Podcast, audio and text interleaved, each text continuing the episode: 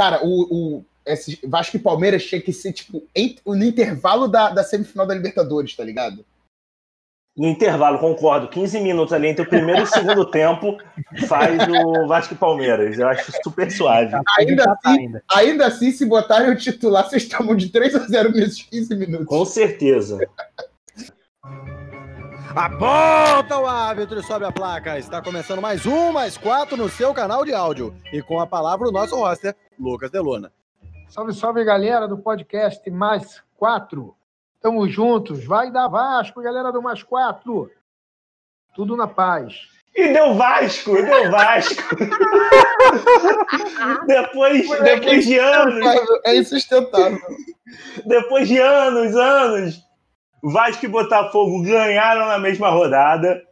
E o Levin mandou esse áudio aqui. A gente tava torcendo para dar Vasco, mas não deu Vasco o presidente foi o Jorge Salgado, e quem diria a eleição americana foi decidida antes da eleição do Vasco. Boa noite, Pedrinho. Tudo bom com o senhor, meu amigo? Boa noite, tudo bom, tudo bom, tudo tranquilo.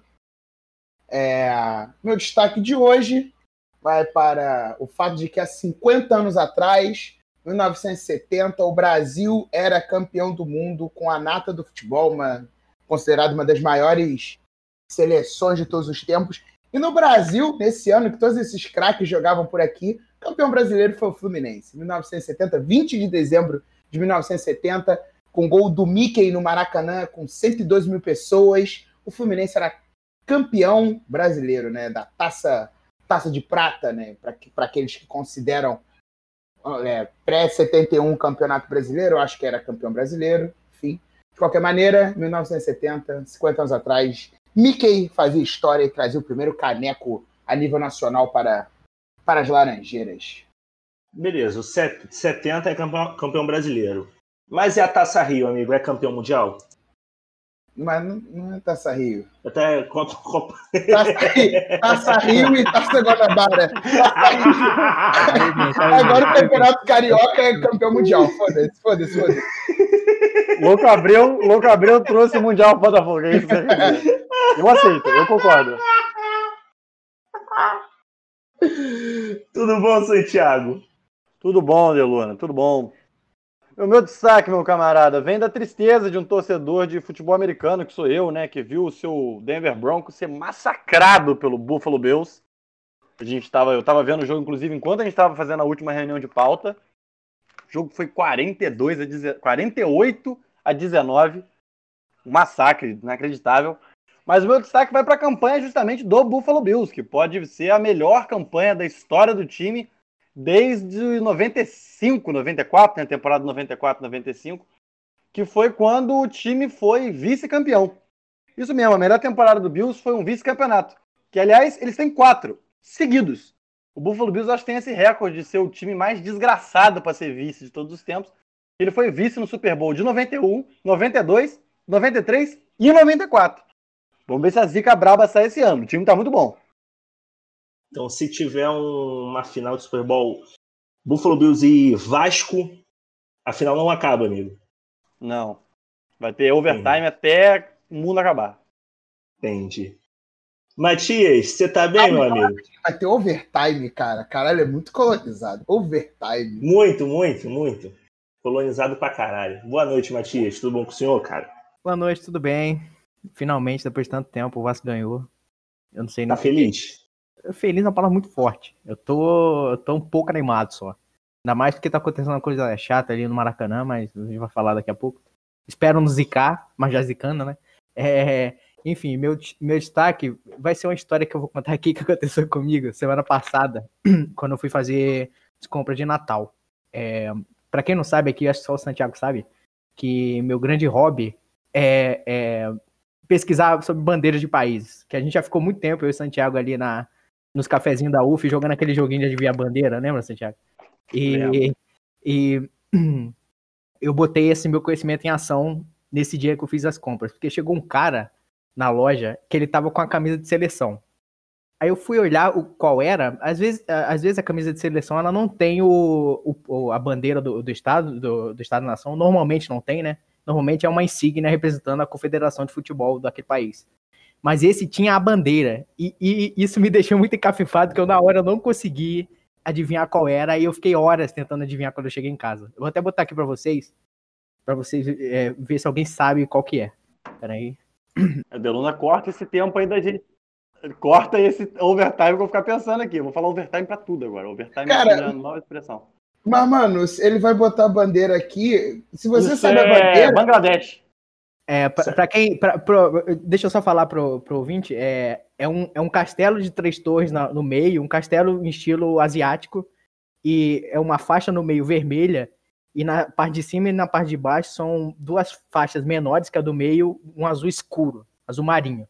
E não é Bangladesh, não, Santiago. Eu demorei pra caralho pra lembrar. Eu, sei que é- eu sabia que era da Ásia, eu não sabia de onde era. Alguém sabe? onde É. que Belfor Roxo. Camboja? Isso, exatamente, Camboja, exatamente. Ah, quase. Eu, eu, eu, Olha. eu, confundi, eu confundi com a bandeira da Mongólia, que tem alguma coisa parecida com um castelo. E, e eu fiquei lembrando de Mianmar também, mas só que, como tá ali na área, eu não lembrava qual era. E o Camboja, eu demorei horas pra saber disso. E agora tem um cambojano achando que tem um maluco perseguindo ele em Laranjeiras. Né? Cara, muito bom, cara. A camisa do Camboja, nem eu conseguiria pensar na camisa mais maluca da camisa do Camboja. Bom, legal, cultura inútil. É isso aí. Eu não fazia a menor ideia que essa era a bandeira do Camboja, maluco.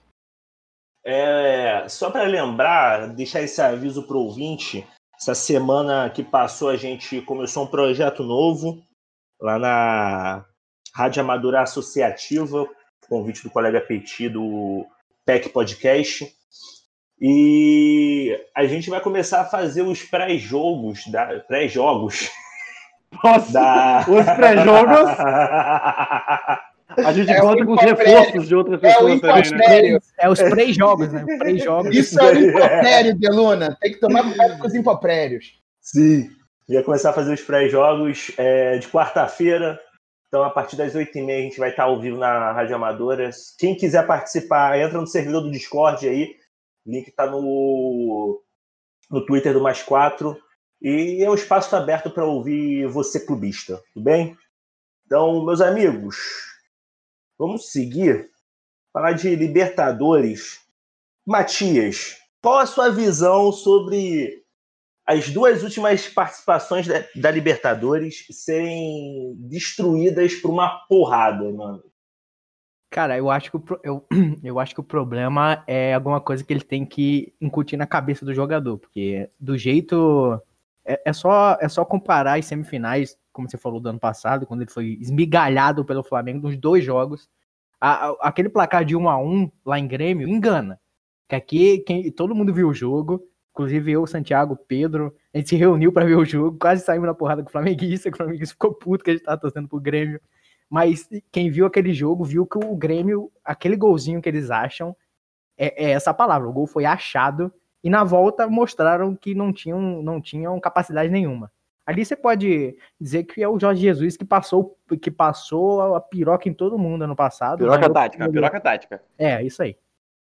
Ele, ele, saiu, ele saiu do Brasil porque ele passou a piroca quem não devia também, né? Mas isso aí é ok, ok, é, é coisa de celebridade. É, mas comparando com esse ano, é, foi o que a gente falou no programa ao vivo do, do rádio, que, da web rádio, que o, o, o Renato ele, ele bota na cabeça do jogador que tem que jogar um certo tipo de jogo, naquele caso tinha que ganhar, né?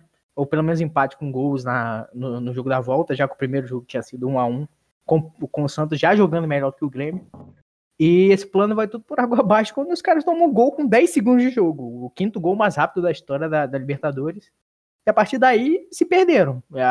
Na própria saída de bola depois do gol, que demorou muito, foi- o gol foi aos 10 segundos e a, e a saída de bola depois do gol foi aos 2 minutos e 30. E eles quase tomam o segundo gol. E a partir daí o, o Grêmio não se encontra. Tá bom que foi uma partida impressionante do Santos, se doando, jogando muito. O Marinho espetacular, joga muito cracaço de bola esse ano, joga pra caramba, pegou o lugar de protagonista do Soteudo e melhorou o patamar do Santos. E mas é, mas é isso. O, problema do o problema do Renato aparentemente é, é alguma coisa da mentalidade do time que não vai além da semi, cara.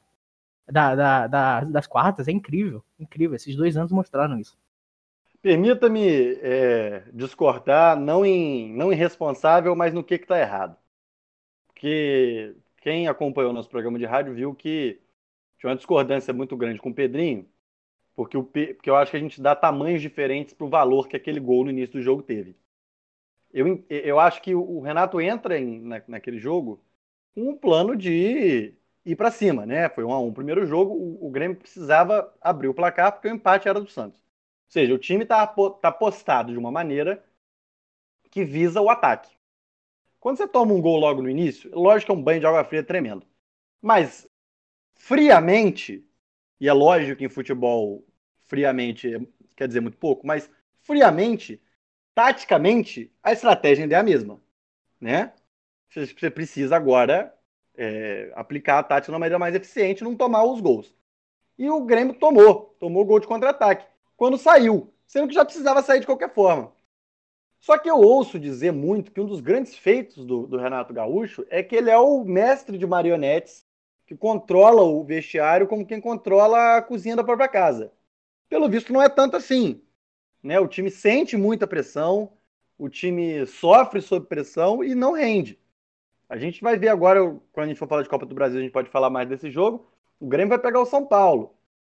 O São Paulo é um time que mostrou que se você der brecha para ele, ele passa por cima de você. Foi o que fez com o Flamengo. Então, assim, eu acho que não é só, só a, a, o emocional do, do, do, dos, dos atletas do Grêmio que está com problema.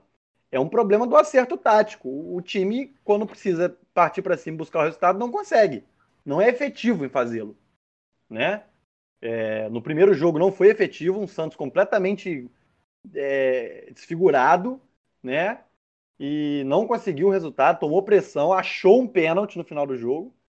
Que aí, enfim, eu não vi pênalti no primeiro jogo, no primeiro jogo, mas eu não vi o replay também. Pelo que me falaram, o Pedrinho falou, inclusive, foi mão mesmo, tudo bem. Mas não é um negócio que você pode contar, da mesma forma que você não pode contar com gol em 10 segundos, também não pode contar com pênalti daquele no final do jogo. Então, assim, acho que tem mais aí. E muita gente fala que o Renato cair é absurdo. Não sei, não. Tem que ganhar, tem que começar a ganhar, porque o projeto, se não é o time mais caro do Brasil, também não é o mais barato, não. Então, enfim. É, acho que tem um pouquinho mais de peso no Renato que a gente gosta de admitir. É, é, então, eu vi algumas críticas de torcedores gremistas e torcedores não gremistas na internet. É, primeiro, especificamente desse jogo e do ano que o Grêmio tem feito. O Grêmio não começou o ano muito bem, se recuperou, veio se recuperando. Então, tipo assim, se você for olhar uma sequência mais ampla de resultados, não só o jogo contra o, o Santos, o que você vai ver é o seguinte: o, é, o Grêmio teve. O Grêmio não perdia, e não, isso não quer dizer que era só empates, né? Mas há 16 jogos, se a minha, minha memória não me trai, mas eram mais de 15 jogos. O Grêmio vinha numa ascendente de futebol. É, acho que o gol muito embora o Santiago tenha dito que o, o, o, Grêmio tinha que manter a estratégia, de fato, até certo ponto, o Grêmio manteve, porque se você for ver o segundo gol, aí realmente, aí é uma ducha de água fria muito maior. Se toma um gol com 10 segundos, é muito complicado. 10 segundos, mano, 10 segundos de jogo é muito pouco, muito pouco. É tipo, foi literalmente na saída da bola. Tipo, e Nem a bola esquentou a chuteira ainda, né? Não, e o pior de tudo é que a bola. É exatamente isso o ponto. A bola foi pro Grêmio. Oi? Flamengo empatou? cara aqui tá um pouco atrasado. Eu então... escutei a galera gritando aqui, hein? Vamos é. ver. Toca a bola. O Felipe Lee vai levantar daqui a pouco. Enfim, vou, vou continuar falando. O. Agora até me desconcentrei. Empatou. Merda. Empatou com o Pedro. O de Pedro. Que bom, que bom. É, tô... Mas eu não sei não, hein? Eu não sei não. Tem que ver de novo. Eu achei ele um pouco à frente, mas tem que ver de novo. Enfim. O Grêmio, ele, pô, com 10 segundos é muito pouco. O Grêmio quase tomou outro gol com 2 minutos. E, cara, o Grêmio continuou indo para cima. E assim, é, não, tava impedido não. O Grêmio continuou indo para cima. Cara, o gol que o, o, segundo gol que o Grêmio toma, o do contra-ataque, maluco, o contra-ataque é aquele de manual, foi perfeito. Foi golaço para mim. Contra-ataque bem feito, velocidade, bons toques de bola, decisões corretas, né? Porque muitas vezes a gente vê o contra-ataque não não não sai gol por decisões burras de quem tá com a bola no pé, mas o, o contra-ataque foi perfeito, de manual. É, isso mostra bem o que o Santos fez com o Grêmio. O Santos deu um nó tático no Grêmio. Tal qual o Grêmio já havia sofrido contra o Flamengo. E aí, a gente vai, vai mais atrás e vai ver. E aí a gente olha. O Grêmio ganhou a Libertadores de 2017. Né? O Grêmio nessa Libertadores, ele nessa Libertadores agora de 2020, ele pegou o Guarani, passou muito bem do Guarani. e pegou o Santos, que era um adversário que tem a questão nacional, que taticamente é muito mais organizado que o Guarani e rodou. Se você for ver a Libertadores que o Grêmio ganha, eu vou falar os adversários que ele enfrenta nas oitavas até a final. O Grêmio pegou o Godoy Cruz, o Botafogo, o, ba e Botafogo foi 0 a 0 aqui no Rio e 1 a 0 o Grêmio lá num jogo horroroso. Num nota mental, nota mental. Nos dois jogos contra o Botafogo foram 12 finalizações das duas equipes. É, foram dois. 180 minutos de futebol, é, você teve dois chutes a gol. Tu tem que, tem, tem que dar o, o, o parâmetro na hora, né? O jogo, o jogo contra o Botafogo eliminatório foi a mais difícil do, do, do Grêmio disparado. Calma, calma, e calma. quem ganhasse aquele jogo era campeão, que era o Libertadores estava muito fraco aquele ano. Só não era campeão, era campeão, pelo seguinte. Aí o Grêmio passa, pega o Barcelona de Guayaquil na, na semi, é, foi 3 a 0 3 a 0 Grêmio aqui no, aqui no Brasil, 1 a 0 Barcelona de Guayaquil lá, em, lá no Equador. Isso porque tem uma das defesas mais absurdas que eu vi na Libertadores, não sei se vocês lembram, a defesa do, do Marcelo Groui, que é uma defesa. Século, né? É, defesa, aquela defesa surreal. E o Grêmio pega na final o Lanús. Então, assim, o Grêmio passou toda a sua fase final de Libertadores sem o Barcelona não tem título, né? O Barcelona de Guayaquil perdeu pro, pro, pro Vasco em 98. Encara toda a fase final da Libertadores sem nenhum time, perdão, Santiago, mas nenhum time com a tradição de Libertadores. Com, uma... com certeza. Com certeza. Não, Pedro, isso não quer dizer nada, né? Não, eu, eu, acho que, eu acho que é representativo. Porque assim, você. É, é, é... Pô, cara, não é não que o Penharol já foi campeão. É, tu pegar tô, o Penharol tô, na eliminatória. Tudo bem, tá tudo bem, tudo bem. Mas era um time Não, mas peraí, não, não, mas eu, eu entendo, um eu entendo o que o Pedrinho tá dizendo. É, foi uma Libertadores de nível tático muito baixo. É, o Grêmio era sempre o lado, o lado da chave o Grêmio... do Lanús, o lado da chave do Lanús foi difícil pra caralho. É, Lanús isso... e River foi um puta do... do o Lanús, ó, a chave do Lanús foi o seguinte, o Lanús passou, pegou o The Strongest, foi a primeira vez que o The Strongest foi para as oitavas de final em 200 anos de Libertadores, pegou o São Lourenço, ele só pegou adversários locais depois. É. São Lourenço, River e pegou o Grêmio na final. E o Grêmio realmente na final deitou. Foi, foi o, o, o, o, Ai, cara, o Luan jogou muito. Então, é, o assim, Arthur, cara, o Arthur, que o, o Arthur, Arthur e o Luan comeram a bola. Mas o Arthur teve um dos jogos que ele não jogou. O primeiro, o, primeiro não, o segundo ele jogou só o primeiro tempo e foi o melhor do jogo. Isso, cara, e assim, o time do Grêmio naquele ano era muito encaixadinho. Não que esse, eu não, eu acho que esses times do Grêmio hoje ele continuam encaixadinhos, mas esse Grêmio era melhor do que o dos outros. Enfim, essa foi a sequência do Grêmio. E aí você vai ver nos anos seguintes, quando o Grêmio teve um adversário que era nacional e que faz toda a diferença para mim. É, no caso do Botafogo, talvez tenha sido o jogo mais complicado do Grêmio em toda a fase final da Libertadores, mais até do que os jogos da final. Os placares, por exemplo, mostram isso. Contra o Godoy Cruz, o Grêmio ganhou as duas partidas. Contra o Botafogo foi um empate 0 a 0 e 1 a 0 depois. Contra o Barcelona de Guayaquil foi 3 a 0 o Grêmio, e aí vai para o segundo jogo, depois de um 3 a 0 Você vai muito mais confortável, foi 1 a 0 o Barcelona de Guayaquil, e na final o Grêmio vence as duas partidas. Então, assim, é, quando o Grêmio teve que encarar o adversário que teoricamente era mais complicado por ser nacional, que tem todo um, um outro contexto de rivalidade, o Grêmio sentiu.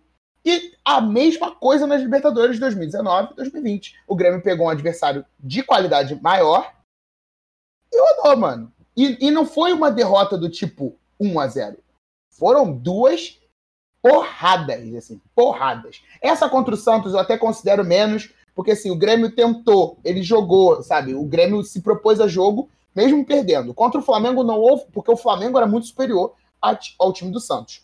Mas assim, é, não acho que seja o, o, fim da era Renato no Grêmio, até porque não tem muito mercado hoje em dia, não sei que o Grêmio propõe. O Grêmio tem parecido internamente um time muito pé no chão, de uma organização financeira muito correta, de, de pensamentos a nível de futebol muito, muito corretos, né? É, você vê nos balancetes do Grêmio e tudo mais, o Grêmio tem uma administração muito boa, mas é aquela derrota que faz pensar o trabalho, né? Que na hora que é testado, o, na hora que é testado a mais, mais né, diretamente, o negócio desanda. Então, assim, acho que a, a, a, eliminação do Grêmio esse ano não. Eu não, eu não chamo ela de vexaminosa, não acho que foi uma vergonha. Vergonha para mim. Foi.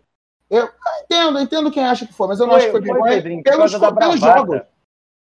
Mas é pela, Pela- bravata. Mas olha só, tudo bem. Pela, a bravata, o, o Renato, é, o- ele faz bravata em qualquer time, em qualquer tempo, em qualquer, em qualquer lugar. Ele sempre foi assim. Fez, no Vasco ele vai fazer. Mas aí, Deluna, aí perde. jogador, cara. Aí o time toma um gol no início do jogo e tá psicologicamente destruído porque passou a semana inteira ouvindo que é a coisa mais linda do mundo, que é o melhor futebol do mundo, que é o caralho a quatro. Não, mas Sabe, eu não é assim. que ele faz o O trabalho Renato- interno. Isso, você- eu posso falar que ele faz isso, e ele faz isso porque quando o time toma porrada e roda, quando o time se fode, a culpa é sempre do Renato. Você não vai ver a imprensa falando assim, tá, mas fulano de tal jogou mal. A culpa vai sempre do Renato. Ele serve muito bem de guarda-chuva isso. Você caralho, pra caralho. ele não escuta. Pode não gostar disso. O, o mas- elenco, ele não escuta isso do, do Renato. é, Ele não escuta o Renato só pela TV, não, cara. Os caras estão todo dia com ele. Exatamente. Como é que tu sabe que ele fala a mesma coisa no, no, no treino? Fala, ah, hoje vamos treinar uma hora só porque a gente tem o melhor futebol. Isso não existe. É, uma, uma coisa, uma coisa é o cara falar no- na frente da câmera porque ele sempre foi bravateiro pra caralho.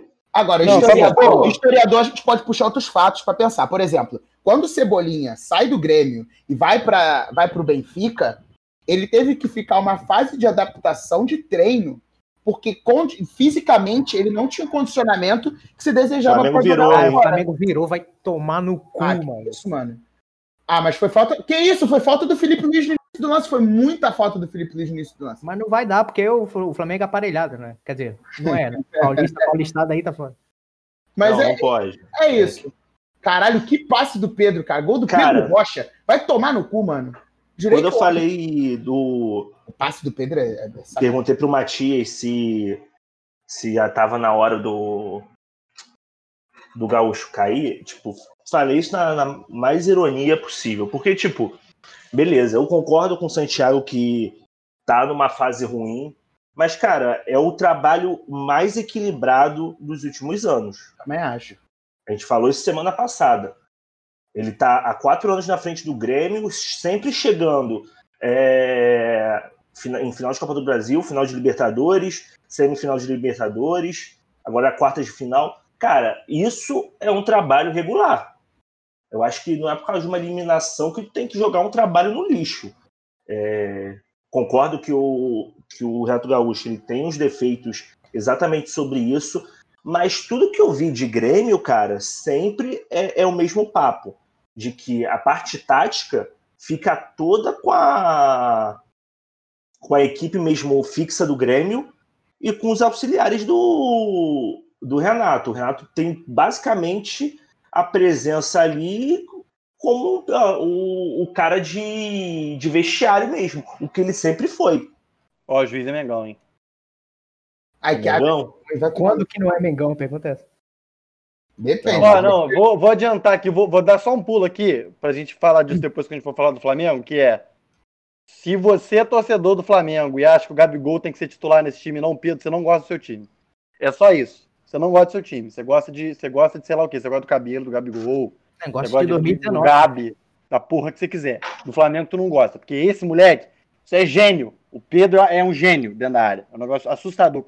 Olha o passe que esse filho da puta deu. Vai tomar no cu. Craque o Flamengo faz em casa, né, Pedro? É, Cara dos outros. né? foda. Caralho, que Então vamos seguir. É, do outro lado teve Palmeiras 3, Libertar 0. O Abel mudou completamente o, esse time do Palmeiras, né, não, Pedrinho? Cara, o time do Palmeiras é, é outra coisa. Dá água pro vinho, mano. Vinho Abel, entendeu? Mas é o Abel diferente. O, o time. No cu. O time, o time mudou muito. É, você vê é, ele pensando posicionamentos de outros jogadores, tipo assim, faz- tentando fazer com que os jogadores que antes não rendiam passem a render. O próprio Rony, o Scarpa, o Lucas Lima tá jogando bola dentro desse time do Palmeiras. Então, assim, é, primeiro mostra o, o- o quão. Só escancara, né? Mostra, só escancara mais ainda o quão obsoleto é o Luxemburgo para grandes elencos. Eu acho que o Luxemburgo, para times médios, times que vão brigar por meio de tabela e que não querem segurança para não cair, o Luxemburgo vai fazer um trabalho ok. Agora, para times que querem alçar voos maiores, o Luxemburgo está completamente ultrapassado. É, esse time do Palmeiras, a gente sempre tinha falado, a gente falou isso aqui várias vezes, né? A gente sempre comentou que esse time do Palmeiras podia render muito mais do que do que ele já. do que ele rendia na mão do Luxemburgo, a gente sabia, a gente gosta de futebol, tivemos futebol, futebol há muito tempo. Quando o time tem condição de render mais, né, do que, do que ele realmente entrega. E é isso, o Palmeiras melhorou muito. O Palmeiras não deu chance para o Libertar no primeiro jogo, de fato. O Palmeiras sentiu um pouco a dificuldade, mas é isso, a Libertadores é um jogo fora, acontece. Mas em casa, 3 a 0 passou o trator. Para mim, hoje, é o grande favorito a ganhar a ganhar a Libertadores. Já não vai ganhar mais. Ziquei. É, e só para só pra falar que o, o, só pro, pro Martin Silva, que é goleiro do, do Libertar, né? Martinho, o, só para ele se sentir em casa, ele tomou mais uma goleada do Palmeiras, como ele sempre tomava quando jogava pelo Vasco.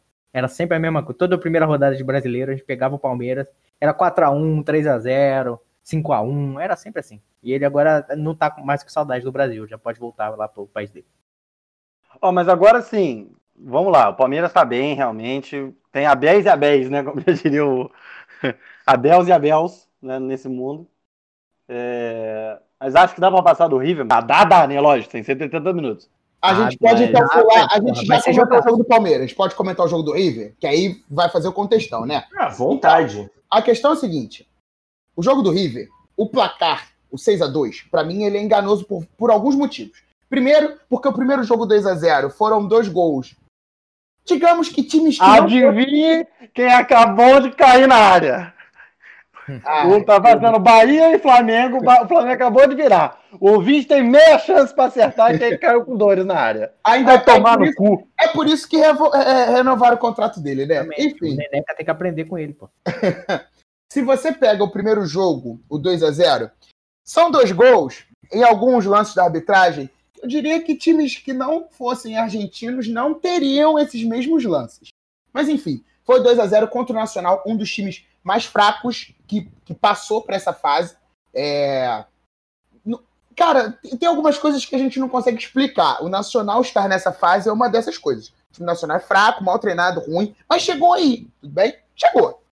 É, o River não tem culpa. Pegou esse adversário, foi, caiu lá no sorteio, papapá. O 2 a 0 o primeiro jogo, foi um placar mentiroso. E o segundo é muito complicado porque o Nacional teve um jogador expulso com 10 minutos de jogo. Foi o goleiro. E aí você tem que mudar, substituir alguém, botar um goleiro frio. Logo na sequência sai o gol do River. Isso sem falar que, muito embora o River tenha feito 6 x 2 é isso, Pedro? Peso político. Nesse caso, o, o River é tem mesmo. peso político. O, Exatamente. Isso é, isso Parabéns, é inegável. Ligou aí o neurônio um no outro, né? Deu contato pela primeira vez hoje.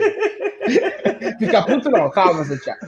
Enfim, é, o River, apesar de ter feito 6 a 2 o River tomou pressão do Nacional em vários momentos. Aí você pode dizer que era porque o River estava mais relaxado, tinha o placar já na mão tudo mais.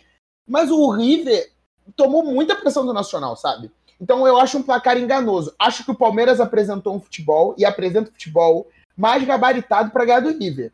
Só que o River, de fato, tem um a Comembol ao seu lado. Isso é inegável. Os times argentinos têm a Comembol ao seu lado. Mas essa nem é a chave. O Palmeiras pega. Ah, não, essa é a chave, né? É a chave, essa é a chave. É porque o Deluna anotou numa ordem aqui que eu me perdi. É, perdi. E... é porque a final pode ser Palmeiras e Santos, então é fora dessa ordem. O, River pegaria o Palmeiras. Santos e Boca, Santos e Perdão, eu acabei anotando na, na... Não, tranquilo, tranquilo. O, o River acho que é claro que vai apresentar dificuldade jogando contra o Palmeiras. Mas o River não, um, não tem torcida. Isso para mim contra qualquer time argentino é um fator que tem que se considerar porque o Diego Alves caiu já não vai levantar de novo, né? Não levantou incrivelmente. É um, é um, um fator que tem que se acabou pensar. o jogo. tem que se ficar deitado embora pra casa. Né? Não, ele vai pedir a maca e depois ele vai entrar no Uber direto.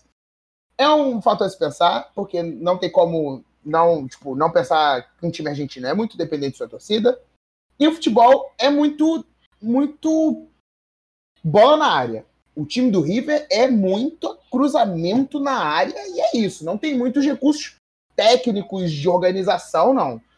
Mas é semifinal de Libertadores e assim, é, é isso. Pode passar qualquer um, não vai ser surpreendente. Não, tipo, se passar Palmeiras vai ser compreensível, se passar River vai ser compreensível. Mas é isso. Eu, eu hoje acho que o Palmeiras tem mais gabarito para ganhar do River. Não mais camisa, mas mais gabarito, mais time, mais, melhor treinado. O Galhardo também é um bom técnico. É foda, vai ser um bom confronto. Mas eu apostaria meu dinheiro no Palmeiras. Eu, sinceramente, apostaria meu dinheiro no River. Também. Acho que vai ser o teste de fogo desse elenco, desse novo Palmeiras aí. É, a Libertadores como um todo, né? A fase da Libertadores como um todo, mas especialmente esse jogo, porque vai estar tá pegando aí uma carne dura de, de principalmente Libertadores, né? Atual vice-campeão. E, e, aquele negócio, é, por mais que o, que o resultado seja mentiroso, ainda assim é 6 a 2 né? Peraí, também não é. Não foi um 2x0 mentiroso, foi um 6x2. Não, sim, sim. É, eu então... tento, tento acreditar que ninguém faz 4x2, tipo, por acaso. É, não, não foi, então, acaso, não foi por acaso, não foi por acaso. O River tem, de fato, um time muito, muito melhor do que o Nacional, é uma equipe melhor treinada que o Nacional, mas dentro desses, de todos os adversários, de todos os Era times que chegam, né, é de longe fraco, mais fraco. É. Mais longe, mais fraco. É, mas eu, eu acho também, perdão, mas acho que tem a parada também de, de virar a chave, né, cara? Chega no. É, eu acho que você, o, o, o River tendo mais ou menos o controle do jogo, tendo ganhado o jogo de ida. E um a mais, é. né, mano? Pesa é, muito. tipo, tu, tu, tu começa, querendo ou não, ele, o time vai tirar o pé, cara. Sim. Até mesmo para não, não, se expor a ponto de, de perder um jogador, de, de ir para uma semifinal desfalcado. Então, eu não sei, é tipo, eu, eu acredito que o, que o Galhardo ele tem o controle do, da equipe para conseguir virar essa chave para pegar um time muito mais forte. Sim, sim, sim. Vai ser um bom jogo, de fato. Palmeiras e River vai ser, vai ser bom de assistir, tá ligado? É, Aí chega vem, na né? hora, vai ser uma merda. É só ano que vem. Eu não, eu não sei as datas. É, é só ano que vem. Aqui agora, ah, claro que é só ano que vem. Hoje aqui é 20, né, mano? Eu esqueci disso. Aqui é 20. Não, né? esse ano ainda tem, ainda tem o próximo jogo que acho que a gente vai falar aqui, é Raça em Boca, né? Sim, tem, tem. Ah, mas é por um erro de calendário, o... por um problema, né? Morreu. Teve o primeiro jogo entre Racing e Boca lá em Avedianeda. 1x0 Racing. E lembrando que esse jogo ainda é válido pelas oitavas, né? Não, já é quarto, quartas, mas é o primeiro jogo. Pelas quartas, é, perdão, é o primeiro jogo das quartas. É, como a gente já falado, o jogo foi adiado, o jogo das oitavas. E vocês viram esse jogo, meus amigos? Não. não, não, não eu, de fato, ninguém viu esse jogo. Eu não vi nem o do Palmeiras. Eu confesso que eu tinha esquecido, cara. Isso aí foi o que eu esqueci de estar ah, mesmo que eu esquecesse, eu não vou. Eu, eu, ainda falei, eu falei lá no grupo do, do, do, futebol, falei assim, no dia seguinte, caralho, o Racing ganhou a zero do Boca, maluco. Acho que ninguém viu. E de fato, ninguém viu esse jogo. Todo mundo esqueceu. É. mas aqui, em termos de calendário, o próximo jogo é, é agora a quarta, né? Uhum. Sim. Pelo menos isso. Tem, tem mais um jogo aí para assistir. Mas no, no geral, pelos jogos que eu tinha visto, pelo que eu tinha visto já do Racing e do Boca jogando, não vai ser nenhuma surpresa se o Racing passar do Boca, não, mano. Também não vai ser nenhuma surpresa se o, se o Boca passar. Porque te falar eu a verdade, acho mais verdade. o Boca passar do que o Racing. Do, dos que se classificaram, Santos, Palmeiras e River, é... Racing e Boca, eu acho que são os que mais oscilam, cara. Sim tem mais oscilado, então eu não. O Racing, quando pegou o Flamengo, tava é, meio que em crise. Era tipo assim, ou ganha, e se perdesse o, o BK, BKCS, BKBS. Enfim, o técnico. BKCS, eu nunca lembro qual é. O técnico do Racing seria demitido se perdesse o Flamengo. A, a vitória contra o Flamengo, né, a classificação, foi o, o passaporte para ele ficar mais um pouquinho. Aqui, Sim. no jogo do Flamengo, parece que rolou racismo, hein? É, parece que o, é, o, o, o Ramires. O Ramires, é por isso que o Gerson estava puto, de fato. Que eu falei que o Gerson era marrento, não, não era, não era só marra, não estava ouvindo, não era só marra. É, parece que o colombiano, o Ramires, ele falou alguma coisa pro Gerson, mas eu. Posso ler aqui? É, pode, pode ler, pode ler. É, o Gerson ele deu uma entrevista né, no, no final do jogo. Aqui, abre aspas. Jogo muito difícil desde os 10 minutos do primeiro tempo. Perdemos um jogador muito importante, mas o time foi forte. Tomamos a virada, não desistimos e corremos atrás da vitória. Quero falar uma coisa. Tenho muitos jogos como profissional e nunca vim falar nada porque nunca sofri esse preconceito. Quando tomamos um gol, o Bruno Henrique ia chutar uma bola, o Ramirez reclamou e fui falar com ele, que diz, cala a boca, negro. E o mano precisa aprender a respeitar as pessoas. Eu fico surpreso, não vai ser o primeiro sul-americano que veio, veio ah, aqui pro Brasil. De maneira nenhuma. É. Eu, eu, fico surpreso é, só com, com o final da frase dele, assim, a quebra do. É, quebra de expectativa. Né? A quebra de expectativa, tá ligado? Do mano, mas, de fato, espero que isso seja muito bem apurado. Mas é uma expectativa minha, que a gente, como brasileiro, já sabe que não vai ser, não vai dar porra nenhuma, não vai acontecer nada. Mas é, a expectativa é isso mesmo. Então, vamos fechar Libertadores. As semifinais ficaram com River e Palmeiras. E o Santos vai pegar quem se classifica ali de Racing e Boca. Lembrando que o Racing venceu por 1 a 0 Vamos falar de Brasileirão, meus amigos? Ai, vamos, finalmente! Ai! A rodada começou na quarta-feira com uma tragédia. O Atlético Goianiense se sagrou campeão carioca ao bater Ganhou a Taça Rio e a Guanabara, né? Já ganhou em 2021, né? Não, já ganhou 2021, né? Exatamente. Já bateu o Fluminense por 2 a 1 Pedrinho, crise no Laranjeiras, amigo. Cara, foi o único carioca que não ganhou na rodada, cara. Ah, não, o que Flamengo, coisa, né? ah, o Flamengo ganhou, o Flamengo ganhou, o Flamengo conseguiu virar, cara. Foi o único Cara, carioca. literalmente acabou de acabar. Muito alcoólatra. É. Não, é Tá porque, é porque eu, perdido. Parar de beber, Não, Pedrinho. eu tô, eu tô pensando realmente nessa parada do, do racismo aqui que o Gerson falou, eu fiquei meio, fiquei meio perdido, cara. Fiquei meio perdido, confesso. Enfim, o Fluminense perdeu 2x1 pro pro Atlético Goianiense.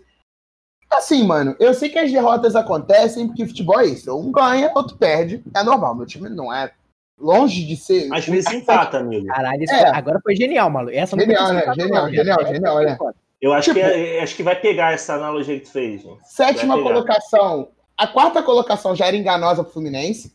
É, sétimo continua. Acho que sétimo não é tão enganoso, mas ainda, ainda é surpreendente pro torcedor tricolor. Mas de qualquer maneira, é, eu fico puto com a derrota. Eu fico de- puto como ela aconteceu, sabe? Cara, foram uns erros bobos. Parecia que o time não tinha vontade de jogar. E assim, é, isso é foda, mano. Quando você perde, você vê que os caras estão se doando em campo, se matando pra jogar, fica puto porque perdeu, mas você. Isso parece que te dá algum tipo de conforto em alguns momentos, dependendo da situação do seu time. No caso, um time que tá lá em cima, isso te dá algum tipo de conforto. O Fluminense foi apático e, e parece que foi uma continuação do jogo do Vasco. O segundo tempo contra o Vasco, o Fluminense abdicou de jogar bola e voltou contra o Atlético Goianiense abdicando de jogar bola. Única coisa boa é que o jogo ter sido quarta me deu o prazer de passar um fim de semana bastante tranquilo, sem meu time ter jogado. Mas o Fluminense é, não, não vai produzir muito mais do que produz, mas assim, dá para jogar mais, ser mais corajoso. Tendo... É, o time foi covarde, seguiu a linha do Odaí e parece que se aprofundou mais ainda nessa covardia com o Marcão. Eu falei aqui que confio que o Marcão vai fazer um, um trabalho ok, continuo confiando. É, acho que uma, o Fluminense vai ter uma semana e meia para treinar, para pensar o jogo. É, e pensar que o time não é criativo, o time é limitado, falta jogador para furar as linhas, ou dar aquele passe, aquele passe foda que, que pega a defesa surpre de surpresa. Mas, e outra coisa, cara, é muito complicado essas, esses rolês de convocação e como elas acontecem, porque o Fluminense teve que ceder o Calegari e o Luiz Henrique. que São, o Calegari, então, para mim, é um jogador fundamental no elenco, até porque se não for o Calegari jogando, é o Igor Julião. E isso diz muito. É, para jogar amistoso na Granja Comaria, tá ligado? Respeito o Brizola de chuteira. Vai tomar no seu cu, Deluna. Porra. É, Isola de chuteira é foda. vai tomar no cu, cara. Visual de chuteiro é um caralho.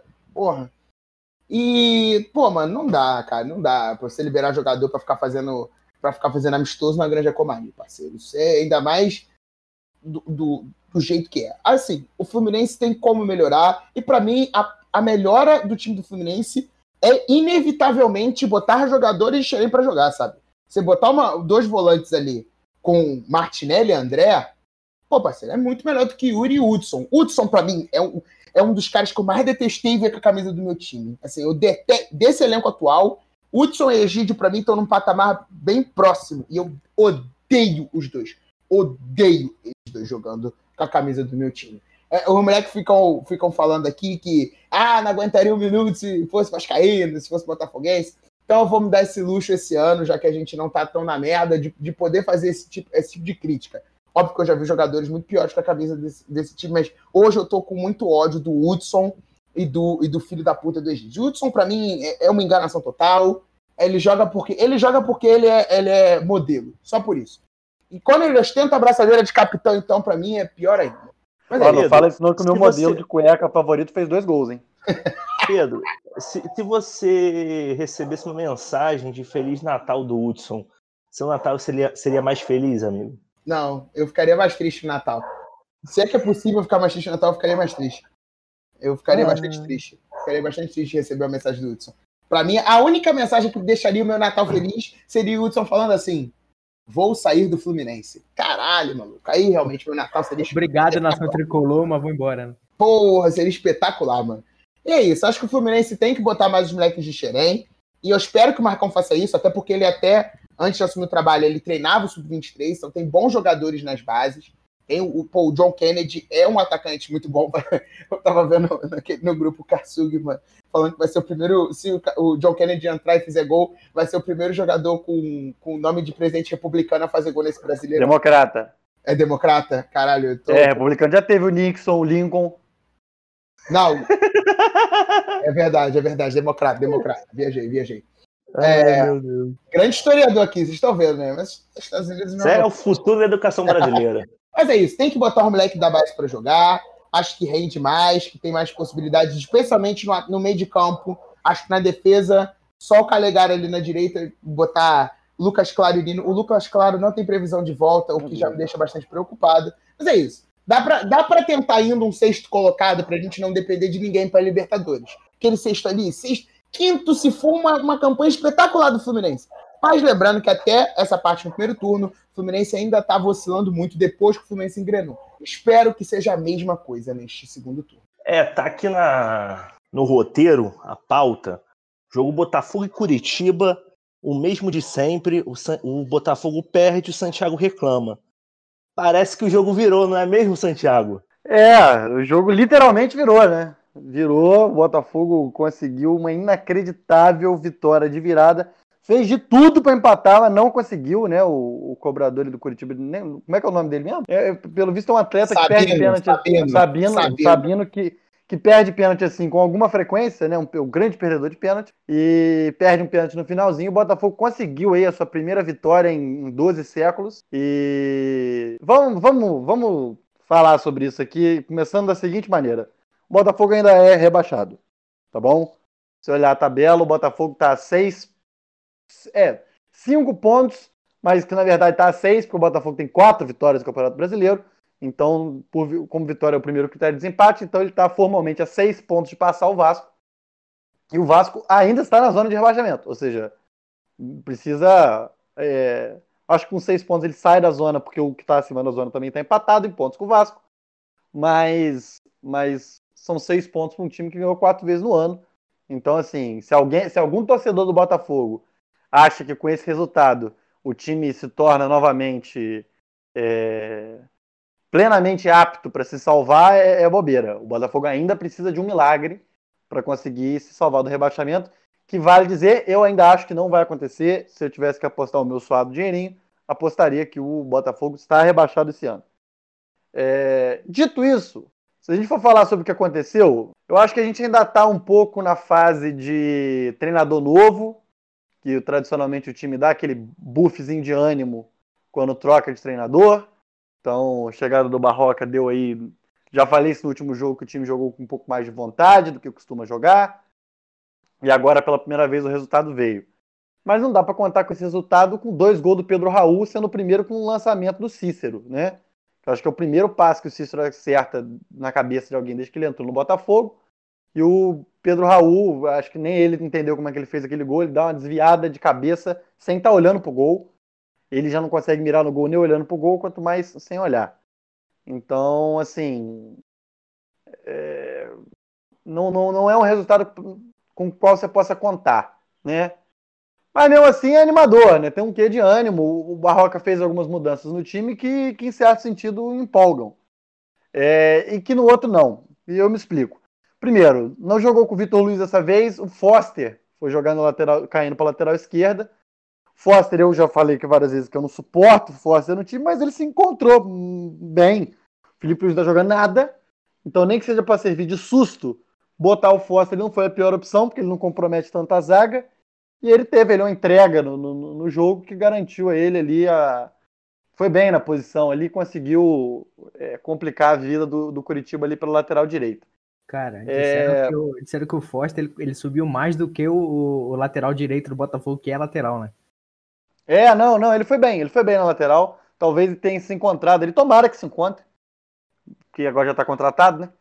É... Não consigo entender porque o Calu é titular nesse time, sinceramente. Não consigo entender porque que ele entra em campo com o Calu. Segundo, e... Segundo os amigos, é um dos melhores jogadores de Botafogo. É, deve ser. E o amigo torce pro Botafogo não? Torce. É o. Gilson, amigo. Gilson tava então, falando amigo... ah, então, então, Gilson, exercendo o seu livre direito de ser idiota, tá aí dizendo um negócio desse que é um absurdo. O Calu é jogador em atividade, realmente, como diria nosso amigo Marcelo. É... Botafogo começa o jogo, toma um gol, morre, né? Não tinha time no, no, no, logo depois que toma o gol. Mas assim, erros do Curitiba, acho que o Curitiba muda um pouco o esquema de jogo pro segundo tempo e não arruma mais nada. É... o Curitiba tem talvez disputa com o Botafogo a vaga de pior futebol da, da, da, da Série A não à toa também está praticamente rebaixado. É... Tão rebaixado quanto o Botafogo, pelo menos. Mas o Botafogo, o, Barroca mexeu bem. Né? O Barroca, quando mexe no segundo tempo, mexe bem. Tira o Calu, que é um, que é um encosto. Bota o Lecaros, que eu não entendo por que, que o Lecaros não é titular nesse time. O Lecaros quase saiu, porque disseram que ele não encontrou o futebol dele no Botafogo, sendo que ele não tinha jogado. Não encontrou futebol no Botafogo, quer dizer que o empresário dele não estava dando a boquinha para ninguém, porque é só assim que você ganha titularidade do Botafogo. Porque o cara é muito melhor que o Calu. Não tem explicação. Ele desequilibra, ele tenta uma jogada diferente, ele parte para cima da marcação, ele faz tudo que o Botafogo não consegue fazer. Então não consigo entender por que, ele não é titular. O Varley não compromete, que também jogou bem, enfim, é um jogador limitado, mas jogou bem. Não entendo por que, que o Babi não é titular nesse time. Apesar do Pedro Raul ter feito os dois gols, o time quando o Babi entra é outro time é outro time, ele sabe se posicionar, ele sabe fazer pivô, ele incomoda dentro da área de uma maneira que o Pedro Raul não incomoda. No primeiro tempo tem um lance bizonho que o Pedro Raul vai dominar a bola, ele domina a bola com o marcador dele, é um negócio assustador. O pivô do Pedro Raul é qualquer coisa. É... Mas o Babi não, o Babi é um jogador que consegue buscar jogo. Então são dois jogadores que eu não entendo porque não são titulares no Botafogo, Lecaros e o Babi. Pedro Raul, Calu, essas porra, se precisar entrar, entra. Porque. Precisar por lesão, que eu tô dizendo. Porque senão não tem motivo para não serem titular no time. É, então, enfim, animadores, e eu acho que se usar essa, é, é, esse aprendizado, né? E aí a gente não sabe que pressões internas que são feitas no Botafogo para escalar essas ameba que fica sendo escalado nesse time, é, acho que tem, enfim, pode reencontrar o caminho, mas também isso é só uma expectativa, porque, como eu disse, pegamos o time que disputa com o Botafogo o pior futebol apresentado, é, não foi uma vitória com supremacia tática, como eu falei, dependeu muito mais de erros do Curitiba do que de acertos do Botafogo. Espero que o time continue com essa entrega que demonstrou, mas novamente, precisa mostrar muito mais do que isso para reacender um, um, fio de esperança. Ainda trabalho com o meu time estando rebaixado, ainda acho que o planejamento, se o Botafogo precisa fazer algum, é planejamento para jogar a Série B do ano que vem. Porque vamos ver como é que vai ser a continuidade do campeonato, vamos torcer para os adversários continuarem errando e só o que pode fazer agora é torcer, é, porque a merda tá feita.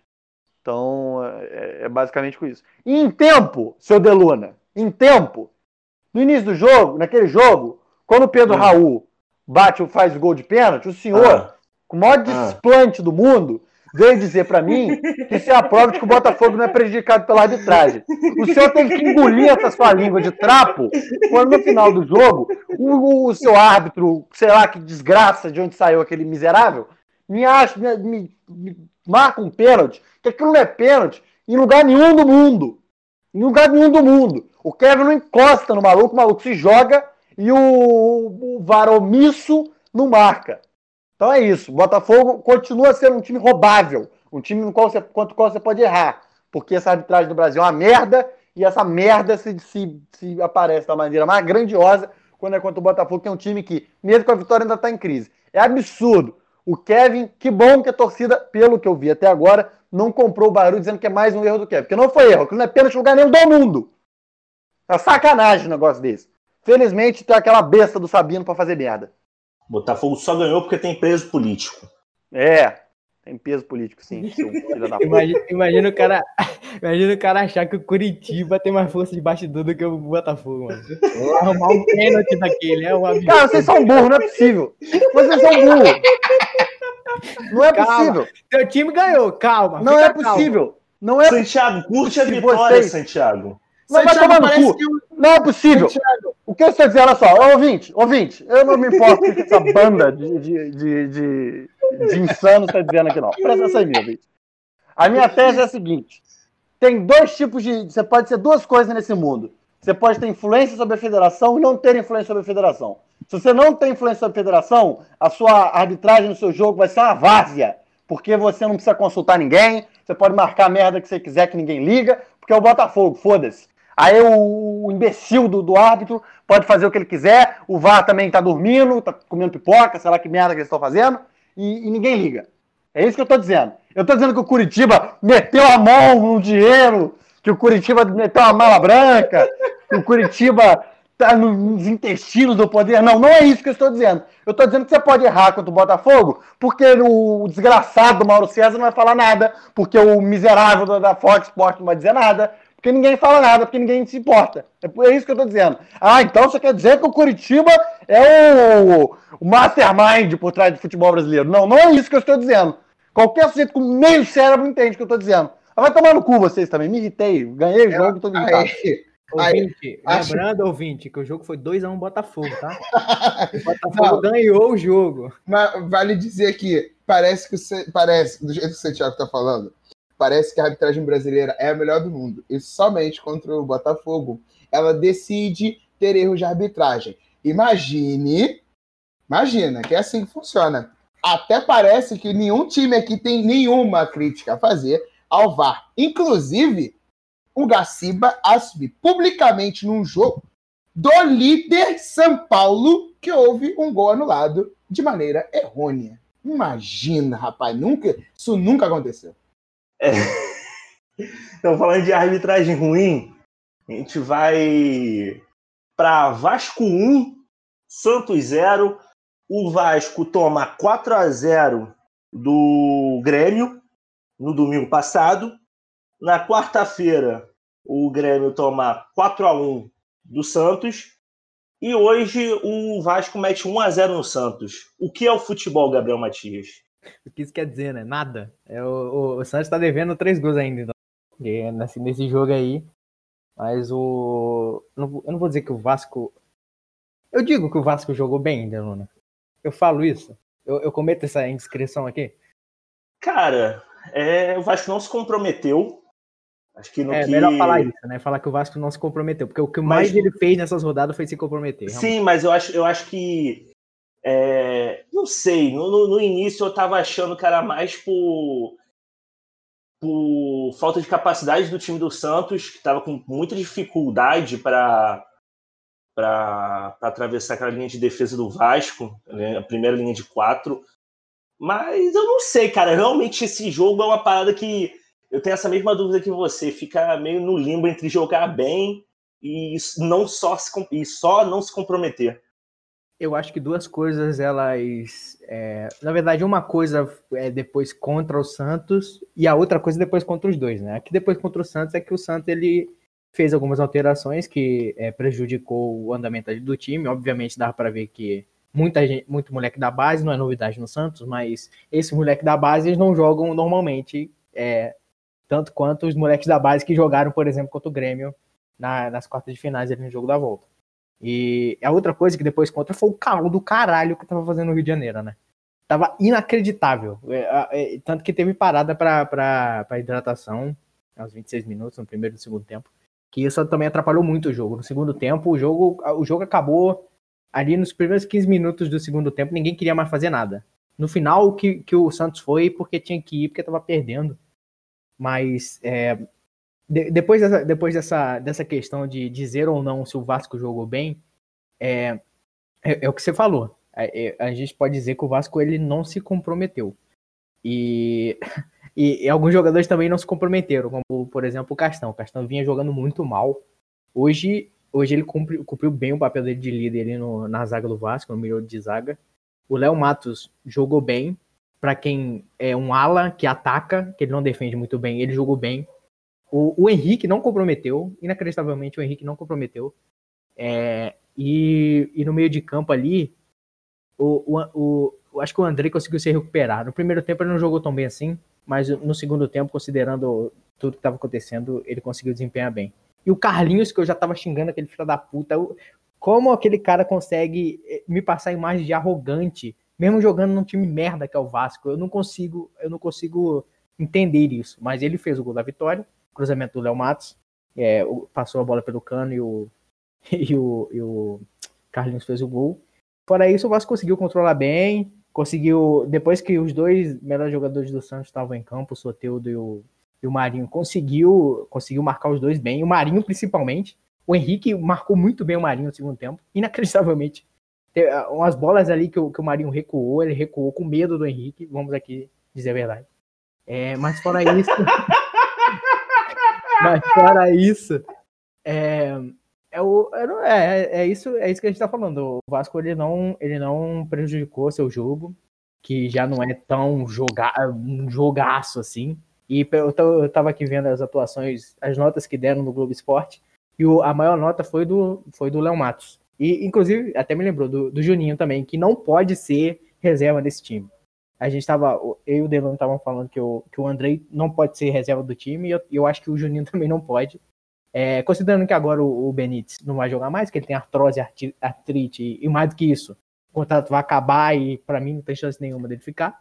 Acho que o Juninho, ele meio que tem que é, entrar no lugar do, do, do Benítez, que eu acho que para fazer essa função de tentar ligar os lados do campo ou tentar fazer a bola circular, eu até carregar a bola, coisa que o Juninho faz muito bem, a gente viu isso hoje, que ele jogou muito bem no primeiro tempo, é uma coisa que ele pode é, suprir, não da mesma maneira, infelizmente, mas é, é algo a se observar e, e isso, né? Não tem, não tem muito o que falar, não. A gente ganhou de 1 a 0 estamos ali empatados com o Bahia, que fez o, o favor de perder para o Flamengo. E estamos empatados em pontos com o Bahia. A gente tem uma vitória a menos, eu acho. Vou ver aqui. É, é 8 e 7. É isso mesmo. Então, então é isso. É, agora tá passando Fortaleza e Ceará. Estamos torcendo aqui pro Fortaleza perder o jogo. E é isso, a, a torcida do, do, do Vasco e do Botafogo dos torcedores dos times agora não é só mais pro seu time, né? É a torcida contra os outros que estão estão perigando igual você. Então, por mais que o Santiago já tenha falado que o Botafogo é, tenha caído, é, aí é, problema, é o problema do Botafoguense.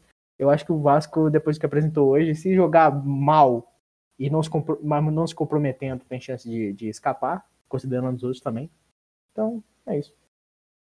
É, o, eu já tinha falado aqui, tipo, já, tem, já vem falando, tipo, umas duas, três semanas sobre o Juninho não ser titular. E eu acho que hoje é foi a prova de que ele precisa estar no time titular. Não tem porquê, não tem nada que sustente ele ficar no banco, cara. Tipo, é um beleza, é um moleque, a gente sabe disso, mas ele dá outra movimentação para o meio de campo.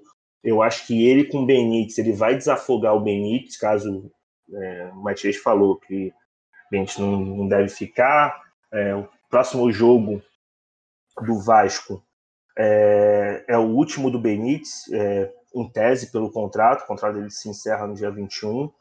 O Salgado, que 21 depois... não, 31 não.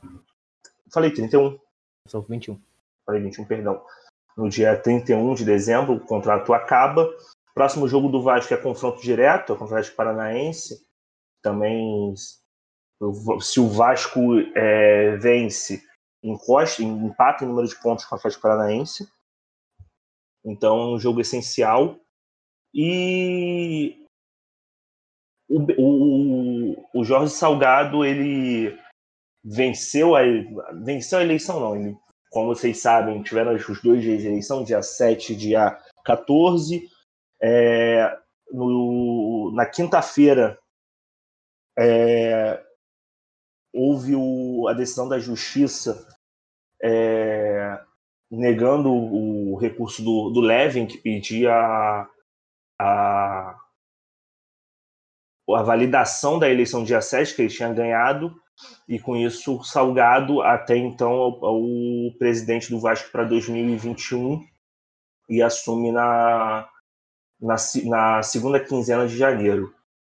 O, o Jorge Salgado ele deu uma entrevista falando que estava conversando com, com o River Plate para tentar prolongar, prorrogar esse, esse empréstimo até o final do brasileiro.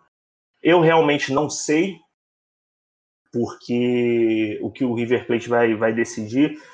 River estava fazendo muita pressão, pedindo, falando que tinha já negociação avançada com outros clubes e tal. Só que no, durante no início da semana falou que ia esperar a, a decisão da justiça para o Vasco poder exercer o, a prioridade de compra. De verdade, de verdade mesmo. Se o River Plate realmente tivesse interessado, disposto a pagar 20 milhões no, num jogador de futebol da América do Sul, na economia estão do jeito que está, época de pandemia, é, os clubes tiveram uma diminuição abrupta da receita. Então, cara, se fosse para vender, já teria vendido. É, eu acredito que o que o River Plate está fazendo mais é uma uma chantagem mesmo financeira. Valorizando o passe, ué. É, é, eu acho que o Independente ele tá, ele tá, com uma bomba gigante, que é o. Que eu é falei o, River Plate, né? Puta que pariu, é, foi mal. Independente. Independente, ele tá com uma bomba gigante, que é o Benítez, que, que é, não quer ficar mais no clube, né? Pelo que ele falou. E, porra, ninguém. Sinceramente, 20 milhões é, é dinheiro pra caralho. É dinheiro pra caralho de um cara que joga pouco. Sejamos sinceros, ele é essencial pro Vasco, mas o cara joga pouco.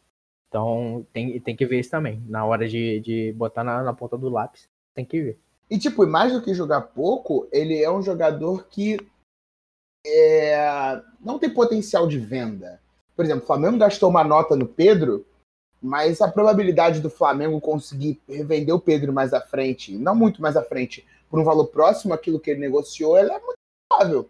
Qual a possibilidade do, do Vasco conseguir vender o, o Benítez por vintão, tá ligado? É muita grana. E só Vai virar um Felipe Bastos dois. O, o Fortaleza ah. acabou de perder um pênalti, tá tendo clássico agora, Fortaleza e Ceará.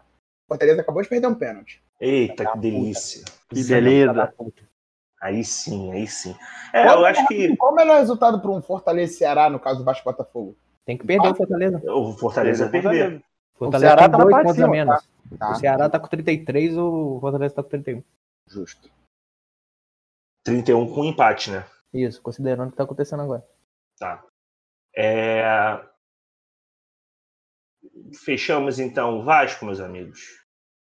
Vamos. Quase fechou. O Levinciano quase fechou o Vasco. É importante lembrar que quase fechou, mas não deu Vasco, infelizmente. infelizmente, estou muito triste com isso. Mas não, não deu Vasco. Salve, salve, galera do podcast Mais Quatro. Tamo juntos. Vai dar Vasco, galera do Mais Quatro. Tudo na paz. Essa pausa, dele, essa pausa dele, que porra é essa, mano? Cara, é insustentável. Eu, não tô, eu não tô. Ah, então vamos falar de Mengão. O Mengão ajudou o Botafogo Vasco. Matias, vou, vou fazer essa pergunta para você. o nosso, o nosso, o nosso, o nosso é... como é que é? Rubro Negro acabou de entrar aqui, ó. Pelo menos tá aparecendo para mim. Só tá aparecendo pra você, amigo. É. ah, não entrou mano. Tá bem, tá bem. Caralho, tá aqui, o menino ó. tá perdido. Tá aqui, ó. Caralho, tá escrito aqui. Meu tá Deus, tá escrito aonde, cara? Não saiu. Entrou e saiu. Ele não entrou, cara. Entrou? Que isso, galera? Não entrou, cara? Tá Apareceu notificação pra mim. Alvin acabou de entrar. Ah, não. Cala a boca, ô, ô Santiago. Não, corta, não, corta, merda. corta. O, o Mengão meteu 4x3 de virada. Matias, Oi. Flamengo 4, Bahia 3. É a maior virada do século, amigo? Não, eu acho que é. Cara, eu acho que é River e Flamengo, cara. O Flamengo, eu, Flamengo eu teve 5 minutos para empatar, né? Para é, virar o jogo. Vi, eu, vi, eu vi na Fox Sports que, que essa virada é a maior virada do século. Então, você foi refutado. Aí não fala. Aí não, não, não sei que vocês estão reclamando. Você... Peraí, vocês querem dizer que existe peso político na imprensa esportiva? Caralho, mano. Chororô. Oh, Que chororô! E aí, como é que tá a imprensa de Curitiba? Vê como é Ai, que tá a imprensa de cu de Curitiba aí. vocês, seus É. palhaços. É, quem tem peso político é o Curitiba. É o, é o maior Bragantino. do século, a na virada A. foi a virada de mesa. Do... Passado. Virada de mesa. A maior virada, a maior virada do século é a de 2013, porque ninguém nem sabe o que, que aconteceu. Tá? E ficou Flamengo Se vocês A. soubessem o que tá aconteceu, vocês ficariam enojados. Mas vamos falar de Mengão. Flamengo é 4x3. Diego Alves essa semana falou que fica. Cara, como eu falei, né? Como eu falei, o Gol tem que ser titular desse time. Você não gosta do Flamengo, porque eh, o jogo, o jogo é outro com ele em campo. Não porque te gol pro Pedro entrar, tava tudo pensando. Pedro, mas o Pedro tá na fase melhor. Eu falei, ué. Ah, mas tem diferença, pô. É, tem diferença. Ué, mas No geral, ele pode ser melhor. O, mas, Me- tipo, o- é, o Lewandowski, o Lewandowski é melhor que o Messi. Não, Mas ele não, numa mas não, não, ele falou, não, não, não, não, não, pera, pera. Não, o pera. Lewandowski é Ele pipoqueiro o pra começar, né? É, não. O meu também é, pô. calma, a gente vai entrar nessa discussão já já. Prêmio. É, de ouro, não queima a pauta, não.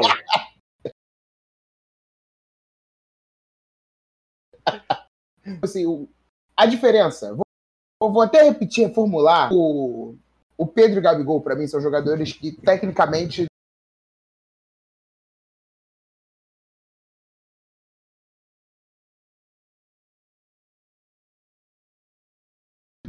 não existe uma diferença tão muito melhor que o Gabigol. Então, assim, o Pedro, ele chuta é gol. O Gabigol tem que chutar 15 vezes. É isso É, que eu, aí que eu quis foi, dizer. né? Era Exatamente, quase exatamente. gol. É, O Pedro, o Pedro é um excelente jogador. E, tipo assim, é, hoje ficou ainda mais claro isso. Agora, olha só. Essa expulsão aos nove minutos, pelo que eu tava vendo. É um favor pro futebol. Vamos falar aqui. É. O juiz, o juiz, ele foi o único nesse mundo maldito que teve a coragem de expulsar o senhor Gabigol. Que pra mim, regra Não, da. Gabi, Gabi, vamos respeitar como ele pediu É, pra ser chamado. senhor É, Gabi. Gabi, Gabi. Perdão, o nome social dele é Gabi. Eu esqueci. esqueci. O, o, Social. o, o- teve Ai, esse negócio Deus. do regras, regras que o Basten queria fazer, o programa clássico do- da casa aqui. do- eu, eu teria uma regra que é assim: o senhor Gabriel, Gabriel, que não é mais Gabriel Gol, ele deveria começar todo jogo com cartão amarelo para ver se ele toma tino na vida. Essa é a regra que, que eu queria mandar pra, junto com as regras do Van Basten para aproveitar o nome dele. O, o juiz foi o único que teve a coragem de expulsar o Gabigol até hoje. A gente estava comentando mais cedo que tem alguns jogadores que já têm a aura e acabam pagando pela aura. Não, é mau caráter. O nome é mau. Tem jogador não que é mau de ser- caráter. É mau deixa- caráter. Tudo bem, não deixa, não deixa de ser uma aura, é a aura de mau caráter. Enfim, a questão é essa. Mas, por exemplo, o Luiz Fabiano, ele entrava em campo já avisado. O Gabi também. Eu, tipo assim, eu detesto ele, tenho muitas críticas a ele. Mas O esse Gabi, é vai tomar no cu. Vai tomar no cu o Gabi. Ué, Gabi se é o meio campo do Atlético, do Atlético de Mas, Madrid. caralho, ele pediu pra ser chamado assim. Por que, que eu Que chamo foda-se ele. Ah, então você chama ele como você quer chamar. Eu quero chamar de Gabi. Ele Mas de pediu filha eu da escutar. puta, né? Chama de É, filha da mas tudo bem, tudo bem, filho da puta, beleza. Filho da puta. Acho melhor. Acho melhor, acho melhor, beleza. Enfim, eu não, eu, tipo, eu não consegui, eu não consegui ver o lance da expulsão, assim, o, o que, que o árbitro viu, tá ligado? Não teve nada demais. Dessa vez não teve nada demais, cara. Não teve nada demais. E assim, a Você, arbitragem. quer- você tá dizendo, então, que o Gabigol foi injustiçado. Pedro O Gabi defendendo foi- Gabigol aqui, ó. Não, Não, não. Gabigol não, perdão. Pedro defendendo filho da puta aqui. Não, a arbitragem foi uma bagunça, mano. O Daniel foi expulso por nada. Cara, foi impressionante. A do Gabriel, a do, do, do, do Daniel também foi Daniel? surreal. O Danielzinho do Bahia. Ah, É, porque ele, é porque ele é cria de xerém aqui, não era Danielzinho ainda, era Daniel. Enfim. É, o olha foi o seguinte: o Flamengo fez gol, rolou a bola. Tipo assim, o Bahia rolou a bola. Cara, eu, um, dois pra frente, pá, apitou, virou pro maluco vermelho. Tipo assim, surreal, tá ligado? A arbitragem completamente perdida. Agora, não acho que tenha sido perseguição. Não acho que tenha sido complô, porque o caboclo, ele é presidente da, da CBF e mandou alguém da Federação Paulista. Porque se a gente for pensar nisso, A gente vai achar a teoria da conspiração com árbitro que seja do Rio Grande do Sul, com árbitro que seja da Bahia, com árbitro que seja do Acre. A gente vai arranjar conspiração em qualquer ambiente. Pedrinho, se você soubesse o que aconteceu hoje no Maracanã, você estaria enojado. O que aconteceu foi o que acontece na maior parte dos jogos do Brasileirão. A arbitragem é uma merda. Os árbitros são uma O merda. juizão tinha botado o Pedro no cartola, entendeu? Só que o burro do Rogério Senna fica insistindo nesse Gabi, filho da puta, o diabo que for, é, pra botar ele titular. Só que o juiz, que é Mengão, falou assim: meu irmão, esse, esse merda aí não consegue arrumar nada. Tem que botar o Pedro, que ele sabe tudo de bola. Botou Não, o cara vai, vai dizer, o, Juiz é ele, ele expulsou e o Rogério só foi botar o Pedro, tipo assim, 20 do segundo tempo muito, já, né? muito, muito. Não, isso sem falar que o Rogério Ceni, cara, não é a primeira vez que o Rogério Ceni faz isso. Eu acho inacreditável. O Arrascaeta comendo a bola, ele olha e fala: "Vou substituir. Chama o Vitinho, chama qualquer maluco que tá no banco. Everton Ribeiro, você fica. O Arrascaeta vai sair. Quem tá jogando bola é o Arrascaeta, mas o Everton Ribeiro fica em campo. É o xadrez em 3D, pô. É, Porque mano, o São. Paulino, o São Paulino da teoria da conspiração é não é o caboclo, é o Rogério Ceni. Não, É é o caboclo também. O Rogério Ceni, ele é o peão que está em campo. O caboclo é a grande mente por trás de É tudo. o proxy, ele é o proxy do caboclo, do caboclo. né? Mano, assim, eu não acho que tem teoria da conspiração. Talvez Não, um- tem, mano, é uma idiotice, pelo amor de Deus. É, de fato. A arbitragem é uma merda. Ela erra tudo. Explica a teoria da conspiração que o bom desse programa é que eu sou super orelha dessas coisas de, de, de rede social, de futebol. Explica a teoria da conspiração pra mim. A teoria da conspiração nesse caso é que o Caboclo, ele é presidente da CBF, o Caboclo é do- de, um, de, de um quadro historicamente ligado à diretoria de São Paulo, ele era um, um cartola do São Paulo, né? E, por causa disso, o São Paulo está sendo beneficiado. Sendo que no Brasileirão isso não sustenta, porque o São Paulo também tem altas críticas ao VAR, que, que fudeu o São Paulo em algumas oportunidades, sabe? Então, assim, não faz o menor sentido esse tipo de teoria da Não, aí, aí fala que não pode ter árbitro da, da Federação Paulista apitando o jogo do Flamengo, porque vai, vai ser garfado. É. Mano, se for nessa aí, fudeu. Fudeu. Então, tipo, eu, porra, não vai poder. O, o Vasco, então, não pode ter jogo apitado pela Federação Baiana, pela Fe- Federação do Ceará. Não pode, porque todo mundo ali disputando também. Não pode. Mas Ah, aí, tomar seguindo isso de força embaixador, que o Santiago é partidário dessa teoria, o, o, o árbitro. que Não, é, aplicou o vale jogo- dizer que, ouvinte, pro Matias, pro, pro Deluna, não sei se pro Pedrinho também, eu vou te falar que pro Pedrinho também, foda-se. Futebol é só dentro das quatro linhas, tá, gente? Tem nada a ver, nada que É acontece isso, fora de campo é. tem a ver. É, eu, tô, eu tô falando tudo de teoria da conspiração aqui. Eles acham literalmente que futebol é um jogo que estão 11 de um lado contra 11 do outro, e é só isso, não tem nenhum fator extracampo que pese em arbitrar, nada. Nada, nada. Santiago, não, Santiago, Santiago. O problema Santiago, não é esse. Imagina O você não ironicamente o achar um problema- negócio O desse. Thiago tá distorcendo O problema completamente o que a gente É falou, você, cara. é, é, o problema é você vir. Ouvinte, essa história começa no jogo Não vai querer puxar o ouvinte pro seu lado, não, seu covarde. Cala a boca, cala a boca. Eu vou falar com o ouvinte. Ouvinte, seguinte. Essa história começa no jogo entre Botafogo e Red Bull Bragantino. Aí o Santiago me fala que o, que o Bragantino ele ganhou esse jogo por causa de peso político na CBF. Agora o senhor me diz, cara, cara ouvinte. Senhor, olha, bota a mãozinha na consciência. Você realmente acredita que o Bragantino tem mais peso político na CBF que o Botafogo? Eu nunca falei isso. Eu tô Mas mentindo Olha aqui, só, Pedro. olha só, Então- Santiago, você está na boa. Nem sempre, nem sempre a gente precisa dizer com todas as letras, tá ligado? Alguém precisa dizer pra mim que o Bolsonaro, ele, é, ele acha, deve achar Hitler legal? Não, porque a gente pode contextualizar, entendeu? A gente contextualiza com Não, o que não, você fala. Então eu vou dizer o que eu falei. Eu vou dizer, eu posso dizer o que eu falei, não tem problema, eu tô Tudo aqui pra dizer. Tô dizendo que contra times, quando você tem um time em campo que não tem peso político, a arbitragem vira uma várzea inacreditável. Ah, mas a arbitragem brasileira é boa? Não, não é boa. Só que o peso que você tem de um erro, uma coisa é você errar no jogo contra o Flamengo, contra o São Paulo, contra o Corinthians, e aí você vai ter o quando o, o- o Tadeu Schmidt, lá, o, falando com a porra de um cavalo de, de- de pelúcia, ele vai falar, é, lance polêmico do seu anjo. Contra o Botafogo não é nada, é só um lance. Cara, Não mas consegue olha entender um negócio desse? Quando, quando, quando teve aquele lance do Rodinei, mano, Cara, foi debatido em, todas as, em todos os programas. E, e, boa parte dos jornalistas achou um absurdo o Rodinei não ter sido expulso. Assim, é... Até que. Mas peraí, peraí. Você tá pegando um lance que não é que ele é. É, tem um lance ele complicado. Pelo amor de Deus. Cara, mas o jogo do Botafogo foi ontem. Eu não vi as mesas de futebol hoje. Então, talvez segunda e terça, quando o pessoal comentar a porra da rodada do Brasileirão, o nego vai olhar e vai falar: caralho, esse pênalti marcado contra o Botafogo, e realmente foi um absurdo. Esse pênalti é um absurdo. Na transmissão, o nego já ficou meio em dúvida, tá ligado? Tipo assim, tá, é, o, o, acho que foi o Sandro Meira Era a Nadine que tava comentando? Eu para, não lembro. Para, eu, para. Não, não. Eu acho Se fosse a Nadine, ela falou que era pênalti vermelho. Para. Eu, eu, acho, eu acho real que era o Sandro Meira Hit.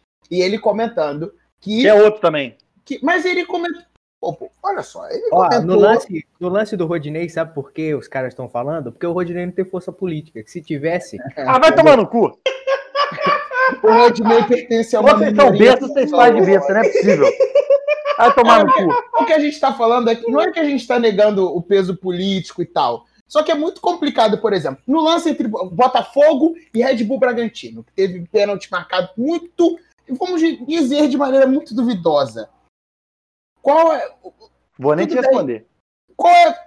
O que, por quê? Por quê? Tá ligado? Acho que, assim, muito embora eu acredite que tem uma força de bastidor e isso é inevitável, mas ela existe, que a Globo tem os seus clubes preferidos na hora de repassar dinheiro, que o sistema ele beneficia alguns clubes e prejudica outros. E isso a gente está falando aqui dentro do, do eixo Rio-São Paulo-Minas. Se a gente for pensar abrangentemente Brasil e for pensar o, a relação dos clubes do Nordeste com os clubes do, do, do Centro-Sul, a gente vai ter um abismo. A questão não é essa. A questão é que tem alguns lances e bastidores que, de fato, tem muito da politicagem. E tem lances que não são só bastidor. Tem lance que a arbitragem é ruim. O nível brasileiro de arbitragem, muito embora tenha peso político e o caralho a quatro, é uma merda. É uma merda. Se você for ver Série A, Série B, Série C, Série D, você vai ver uns erros de arbitragem grotescos. Teve Náutico e Santa. Foi Náutico e Paysandu. O, o lance que teve um pênalti absurdo marcado a favor do Náutico e o Náutico subiu. Vocês lembram qual era o duelo? Foi esse aí mesmo. Que, meu irmão, foi um pênalti surreal, absurdo, e foi marcado. E aí? Náutico e Paysandu. Você vai dizer então que o Náutico tem uma força política maior que o Paysandu, uma, uma teoria da conspiração. Eu não tô negando o peso político. Eu acho que aqui ninguém nega, porque a gente vive falando da Flaprés aqui, tá ligado? Nega, nega. O Deluna e o Matias acham literalmente ah, não, que não, não, existe isso. Porra, Só existe quando Vasco. O maluco é, torce é, pra é, time de eixo e fala que o, o time de eixo é prejudicado. É, cara. Isso é, não, é exatamente. é o melhor de tudo. Isso é o melhor de tudo. O cara, o cara torce pra time do Rio de Janeiro e fala isso, mano. Isso é um disparate. Ah, não, peraí, peraí, peraí. Você tá, você tá dizendo que o time, por ser do Rio, ele não pode ser. Ele é tratado igual só porque ele é do Rio. Não, mas ele é, tratado melhor. Comparação, é comparação. Ele é tratado melhor porque ele é do Rio. O problema é esse. Ou não? Você mas acha é, que o, o esporte é mais Quer dizer que ele tem mais influência que o Grêmio. É, depende, aqui tem. Ah, bem, então tá bom. Pelo menos você pensou para falar. O cara, o, Santiago, Inter... o Santiago tá um pombo enxadrista, maluco. Eu tô adorando isso. Obrigado, Santiago. Tá que pariu, cara. Olha só, não, cara, isso é um negócio tão absurdo. Um sujeito que acompanha futebol dizer um negócio desse, cara. É porque aqui, ó, vamos, é pouco, vou pensar, tudo bem, tu quer falar de peso político, vou pensar só Rio de Janeiro. Há quantos anos um, o Bangu não chega numa fase principal do Campeonato Carioca e não ganha o Campeonato Carioca. Quem sabe me dizer? Que merda que você vai chegar a algum lugar com esse argumento. Você... 40 anos, Posso? acho, sei lá. 40 anos. 2 mil anos, foda-se. Da onde, da onde é o Rubem Lopes? Que tá, que tá na presidência da FED há 200 milhões de anos. Você sabe de onde ele é? Ele é um presidente de histórico. Bangu, eu suponho. É um presidente histórico do Bangu, tá ligado? Ele é um, um cartó do Bangu. Isso não quer dizer que o, necessariamente o Bangu vai ser é beneficiado. Agora, tem jogos de interesse dentro da festa, a gente sabe disso. Tem o mais, lado mais forte, o lado mais fraco. Ninguém negou isso. Agora, você achar que o Botafogo é o supra-sumo do, do, do, dos times fudidos. Eu não é... isso! Vai tomar no cu! Não, Santiago, é porque tu, o jeito que tu fala parece que é, da Série A, o que tem menor, menor peso político é o Botafogo. Porque você não é isso que essa... eu estou dizendo. Não, isso é, não é uma queda de essa. Você meteu essa no jogo contra, contra o Bragantino. Contra o, o Bragantino é outro time sobre o qual podem recair erros absurdos. Porque ninguém liga. Gente, é isso que eu tô dizendo. Num jogo contra o Botafogo e Bragantino, pode acontecer o diabo, que ninguém Não. liga. É isso que você está querendo dizer. O que você diz na prática Eu é estou literalmente falando isso agora. agora. Ah, vai tomar no cu de vocês. Vai tomar no cu de vocês. Vai tomar no cu. Vai tomar no cu. Tá Vai tomar no cu. Seus burros do caralho. Vai tomar no cu. Tô falando essa merda desde o início da porra da discussão. Vai tomar no cu. Você é um idiota. Vai tomar no cu. Ah, vai se fuder. O maluco tem que ser muito burro pra acreditar no negócio desse. E se você ouvinte está concordando com esse bando, também você é outro idiota. Vai pro meio da merda. Ah, vou, vou abrir a cerveja aqui que eu tô indignado. Vai tomar no cu. Ai, Continua o programa passar. aí que eu vou beber nessa porra. Foda-se. Vamos passar aqui, vamos. Essa semana a gente teve as maiores premiações do, do futebol mundial. Maiores absurdos. Desculpa. Só- Pera, pera. Vou abrir o espaço para vocês comentarem. Ah, vamos lá, quero começar pelo, primeiro pela frente futebol. A bola de ouro, eles não soltaram, falaram que não iam premiar por conta da pandemia. E em contrapartida, eles montaram a seleção do século. É, eles, eles, por causa da pandemia, eles não escolheram um, eles escolheram 33. É, mas vamos, vamos fa- falar do, do time principal. Quero ouvir. Santiago, vou falando aqui, você vai dizendo se tá ok ou se mudaria. Pode ser? Pode. Goleiro, Yashin. Mudaria. Botaria quem? Neuer, Buffon, qualquer goleiro da- moderno. Concordo, tá. Mas eu entendo, entendo, Não, mas mudaria. Eu, eu discordo porque é o Dream Team, não é pra jogar, é pra ficar lá na parede. É. então eu vou criar, vamos criar esse critério aqui, não sei se vocês concordam. A gente bota entendo, mas mudaria, mudaria porque não entendo, ou concordo. Pode ser? Deixa eu anotar que ficou confuso, calma. Como é que é? Porque você é um burro, é por isso que você tem que anotar. Seu Vai, burro. vai, então, vai. Vai se fuder. Concordo, como é que é? Concordo, mas tem força política, como é que é? É. Como cu do idiota. Você vai se fuder. Ô, Deluna, Deluna, você Oi. tem que botar pi em todas essas partes. vai Por ficar favor. Aí não, Por aí não favor, vai por favor, vai ficar ótimo. Vai. O maluco vai editar o programa até sair o especial de Natal, ele tá editando esse programa aí. Então, que foram vários, vai tomar no cu, tá ligado? Mas se você deixar pi, parece que ele tá xingando uma sequência de coisas absurdas, tá ligado? Não é o mesmo. Não, é porque você tá falando o mesmo xingamento sempre. Vai parecer que você chamou a gente de todos os nomes possíveis. Não foi um só, tá Tá, ligado? mas vamos seguir, ó. Vamos lá, o Dream Team. Então, Yashin no gol. Aí eu fiquei meio puto que eles só botaram um zagueiro. Isso aí eu Loucura, achei. Isso é loucura, isso é loucura. Isso é loucura. Os caras vieram com Cafu, Beckenbauer e Maldini. Cafu não, né? Vamos lá. Também acho que não. Todos os tempos, todos os tempos. Lateral, o Cafu, não, né? Por favor, né? Aí o Cara, Santiago não, pode fazer o proselitismo eu. É. Cara, tinha um rival, por exemplo, o Newton Santos estava nessa disputa, tá ligado? Cafu é foda. Fosse pra botar só um lateral, não era pra o Cafu. Ah, Se for botar só uma lateral, já tava errado também, né? Não, sim, sim. Mas, ah, que vale dizer pro ouvinte que eles montaram uma seleção 3-4-3, não foi? Sim. Então, assim, eles, não, eles resolveram não montar uma 4-4-2. Sabe-se lá por que, caralhos. Então, Pra, pra, pra dar mais atacante, é isso. Sobre, pra- sobre pra- isso, eu indico o vídeo do Biratã sobre isso, que ele fala os critérios de, de até de divisão na hora de votar. Que é, isso produziu coisas horríveis, como por exemplo o que a gente vai falar logo na frente, que vai ser o cara ali no meio de campo. Continuando. Lothar Matar, vai. Vocês estão me ouvindo? Então, Agora agora Agora, estão. sim, sim. agora sim. Não, o Baresi não tá nessa zaga, é sacanagem, que ele é melhor. Porra. Ele, é- eu acho que ele é o itali- melhor italiano da, da história da zaga, mas. Não, mas entre, entre ele e o Beckenbauer é o Beckenbauer. Eu, eu prefiro, entre ele e o Beckenbauer, eu fico com o Beckenbauer, Beckenbauer. mas na minha seleção de todos os tempos, a dupla de zaga ia ser ele e o Beckenbauer. É, Maldi, é, é Baresi, Maldini ou Baresi? Baresi. Baresi. Baresi e o Maldini lateral. Tá, eu, eu, eu, eu acho que não é. É porque, assim, realmente, os critérios são muito confusos da seleção.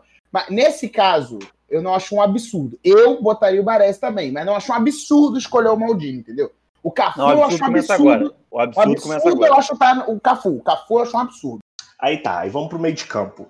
Pelé, Chave, Mataus e Maradona. Mataus, cara. Pô, Mataus, Mataus cara. tá de sacanagem, né? Não, Matar tem duas tá de sacanagens aí. sacanagem. Primeiro, primeiro, o Pelé não é meio campo. gente. Mas aí botaram isso pra botar o Cristiano Ronaldo e o Messi. É, é, é que o Pelé entra como 10 clássico, fica naquela posição ali de 10, que eu não sei como com o Maradona.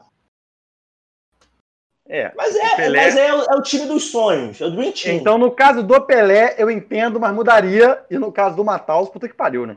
Cara, mas eu vou, eu vou até pegar. Vamos, vamos falando aí que eu vou pegar aqui o vídeo do. do do, Do Abiratã, que ele fez a, a, a divisão e a gente e ele explica por que escolheram o Mataus. Eu acho, embora, muito embora as críticas, né, no geral, eu acho que se essa seleção tivesse o Zidane e o Mataus, que estavam disputando na mesma categoria, ela ficaria mais fechadinha, porque teria basicamente pessoas de todos os grandes times campeões do mundo. Zidane não tem vaga na seleção. Ma- Mas, ente- Você mas é louco, completamente maluco. Eu tô, Não, eu é, tô- o lugar que o Zidane jogaria seria mais chegado no ataque. Não, Messi não, mas com- olha só, com- olha só, tô Maradona e Pelé não tem como. eu tô pensando Não, mas, nisso que cara, tá aqui. Eu tô, eu tô explicando meu critério. Eu tô explicando meu aí, critério. calma, aí, Pedrinho. Calma aí. Fala, fala, fala. Se a gente ficar preso na questão de posição, a gente sai do, do conceito do- da ideia central da, É, da, tá bom, da tá bom. seleção. Então vamos lá. É, tá. A seleção A minha dos ideia- sonhos. como é Dream Team, né? É o dos É. sonhos. O que eu tô falando é que se não tivesse Mataus e tivesse Zidane, teria basicamente representante de todas as grandes gerações que foram campeões, tá ligado? Teria representante do Brasil de 70. Só não teria da Inglaterra Faltou de Didi. 76, que é uma Faltou o merda. Didi no meio campo. Tá, tá, é justo. tá é na justo. seleção C. O Didi ficou em terceiro ali na votação. Você, é, eu ainda posso falar que o Pelé ele tá meio que representando nesse sentido, mas eu entendo, você, Thiago, você tem um ponto. É, mas acho que ficaria mais organizado. Teria grande geração espanhola, teria gente de grandes gerações brasileiras, porque o Pelé tá em mais de uma. né, é, é grande geração, porque ele estava 58 enquanto jogador muito jovem, 70 já como cara experiente, tá ligado? Teria a da grande geração francesa, que foi de 98, teria da grande geração alemã, que foi o Beckenbauer, teria mais ou menos nesse sentido. tá E a grande geração belga? Fica onde, amigo? Botar o De Bruyne aí nesse meio de campo, pô. É, se fosse votação pela- pelas páginas de, de torcida Ah, que eu maluco. sigo, era De Bruyne capitão do time. Era mesmo. É, não, se Não, fosse- era fosse De Bruyne no- e Gerson. Se fosse no Gerson do FIFA. Flamengo agora. Se É, fosse o Se fosse o de Demarcos FIFA. Calando, era assim, inclusive. Aqui, eu vou, deixa eu falar a lista po- é, do, do- da votação do Mataus. Era, o, era um, um tchecoslovaco, Bosic, tinha o Busquets, o Didi, o Falcão, Gerrard, Gerson, não do Flamengo, obviamente, o Guardiola. Guardiola, Guardiola! Vai tomar Porra, no não. cu. Vai tomar no cu, Guardiola. o Mazopust, o Mataus e o Neskins. E, e o Mataus ganhou do Falcão, do Didi e do Gerson. Isso aí não Cara, dá. do Neskins. Já é Não, o absurdo. Neskins, pelo amor- não, peraí, pô. Tem gente melhor que ele. O Mazopust foi Tem, melhor mas do Neskins Gerrard já é esquisito. É, Não, não absurdo. tem. Mataus não dá. Mataus não dá. o Neskins ficou em terceiro. Ele pegou o time junto com o Didi. Que é um meio campo melhor do que Mataus e Chave. Mas vou fazer uma pergunta aqui real. Eu não sei como foi a votação. Era capitão de seleção? Era jornalista? Era Acho que era jornalista. aberta cara. na Acho internet? que era jornalista, jornalista. Tá. É, mas a votação alemã devia ter peso 2, né? Peso político. Se fosse assim, era pra ser francesa, porque a revista é na França. Cara, é, é, consigo- Refogado. vai, vai falando tudo, que eu acho que o maior, o maior absurdo não é quem. é, não, não é isso, não. Pra mim, o maior absurdo é o, é o ataque que não tem o. É a faca de pipoca que é a ponta esquerda do time. Não, aí vamos, vamos lá. Aí o ataque ficou com Messi, Ronaldo e Cristiano Ronaldo. Quem Cara. se juntar vômito no final de campo em jogo decisivo, Não, é difícil de para, bater esse ataque. para. Cadê o Cruyff? Cadê o Cruyff? O Cruyff pode. Mas ficou no time B, não ficou? Ficou, ficou no time B. Mano, Porque Cadê ele- o Garrincha? ele- Filha da puta! O Garrincha foi em segundo. O Garrincha foi em segundo, ficou no time Mas B. é porque tinha representantes das outras gerações. Tudo bem que a Holanda não foi campeã do mundo, mas o Cruyff Aqui, é, é absurdo. O Cruyff e o Garrincha não aparecem na seleção. Ó, é, O Messi ganhou o quê? Champions League, pô. É, mas aí o Cruyff também ganhou, pô. Ai, cara, o Messi ganhou porque ele tá numa época em que a, a mídia faz. Ele tá aí, tá ligado? aqui, É o- o- Se ele A não lista- fosse, essa, essa, essa lista seria um absurdo e os jornalistas seriam massacrados na internet. a, a lista do Messi tinha o Beckham. O Beckham! O Beckham! É, é o me- melhor modelo de cueca. Jorge Best, o Eto'o, Figo, Puta que pariu. Cara, Garrincha. Figo de ponta esquerda? O Eto'o, já tá errado. O Eto'o não foi nem o melhor africano da história, pô. Garrincha, o Jairzinho, Kevin Keegan e o Stanley Matthews, que são dois jogadores histórico da, da Inglaterra. O Messi e o Robin.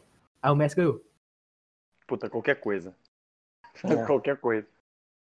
E só, só para falar porque o, o Cruyff não ganhou, porque ele ficou no, no ataque, que não é, para mim, não é uma posição que podia jogar muito bem no, no, no, numa das pontas. Ele perderia de qualquer jeito, não. Até no meio de campo, que para mim o meio de campo devia ser o, o Zidane com o Cruyff. E Maradona e Pelé. Eu não De, chave. considerar que é Dream Team. Cara, os únicos dois jogadores que a gente sabia que estaria aí, que seria um absurdo não tá, então, Pelé e Maradona. é o Pelé e Maradona. De resto, Não, eu tinha certeza que o Cristiano Ronaldo e o Messi a gente montou uma seleção há um tempo atrás e tá completamente diferente dessa. Mas muito. Não, vamos, agora vamos com calma, peraí. Aí, ponta direita, não ser o Garrincha, pra mim é inaceitável. Quem Bom, tá na ponta não- direita? O Ronaldo. Messi. Messi na direita, o Cristiano na esquerda. Então, de qualquer forma, inaceitável, inacreditável, inacreditável. Enfim, Mas o Messi, E- brincadeira, e o centroavante? é o Ronaldo. É o Ronaldo. É, O Ronaldo aqui, a lista tinha o Bergkamp, que não, é, não era centroavante. Cruyff, Kenny Dalglish, Eusébio, Caralho, o lixo, mano? Ah, pô. Eusébio? Eusébio, exatamente. É o Coxes, do, da Hungria, Gerd Müller, Romário, Ronaldo, Van Basten e Jorge Weah. Cara, a maior Tá, crítica Ronaldo, a essa tá bom, lista, Ronaldo, tudo bem. a maior Concordo. crítica a essa lista é que eles não sabem montar É, uma lista. modo Assim- Silvio Santos de, de, de aviãozinho pro alto, quem pegar tá escolhido, né? Cara, ficou muito. Assim, ah, beleza, eles montaram os critérios dele, mas, tipo, não, não, não seria nenhum absurdo montar uma seleção 4-3-3. Pra mim, o primeiro erro é na zaga não ter dois zagueiros e dois laterais, porque é assim que tradicionalmente qualquer time no mundo jogue. É, assim, claro que tem alguns times que variam, jogam com três zagueiros, papapá, mas é mais difícil. É Mas tradicional. ninguém joga com um zagueiro e dois laterais. Exatamente. Isso pra Posso- mim é surreal, cara. Posso falar os outros dois? Eu vou, eu vou procurar aqui os outros dois times, vou ver aqui, pra- só para completar a informação. É, no, no segundo time era o, é, Buffon no gol, na zaga, Ok. na zaga Baresi, Carlos Alberto e Roberto Carlos. No meio de Não, campo, Roberto Carlos é absurdo. Não, é absurdo. Não, deixa ele terminar, no calma aí. meio de campo, Zidane, Pirlo, Rijkaard e Di Stefano. No ataque, Absurdo. Ronaldinho, Cruyff e Garrincha. Ai, com todo Ronaldinho respeito, Gaúcho, Cruyff e Garrincha.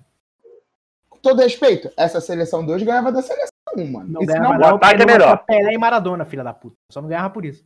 Tá, mas a defesa, a defesa da 2 é razoavelmente melhor. cara, mano. o Pelé sozinho acaba com o time todo, cara. É, Tá, tudo bem, tudo bem. Não, tudo bem. não Aí sei não. o... Vamos, vamos falar sobre essa? Potência ofensiva, os dois times têm muita. Rapi- Ah. Rapidinho, rapidinho sobre a- o terceiro time pra gente seguir para o prêmio da FIFA. Vai. É, Neuer. Na zaga, Paul Breitner, Sérgio Ramos e Lan. No meio de Sérgio campo, Ramos, capitão. no meio de campo, Platini, Neskens, Didi, Iniesta. No, no ataque, o Henri, Van Basten e Jorge Beck. Porra, Henri, Henri e Jorge Beck é foda, né, mano? Porra. Aí, esse meio de campo da terceira seleção tá sacanagem, mano. É, mano, mas é, o que eu falei, campo cara. tá É o que eu falei. Tipo assim, o, prime, o primeiro choque que a gente tem é muito pela posição. Então, ver esses caras que não jogaria junto.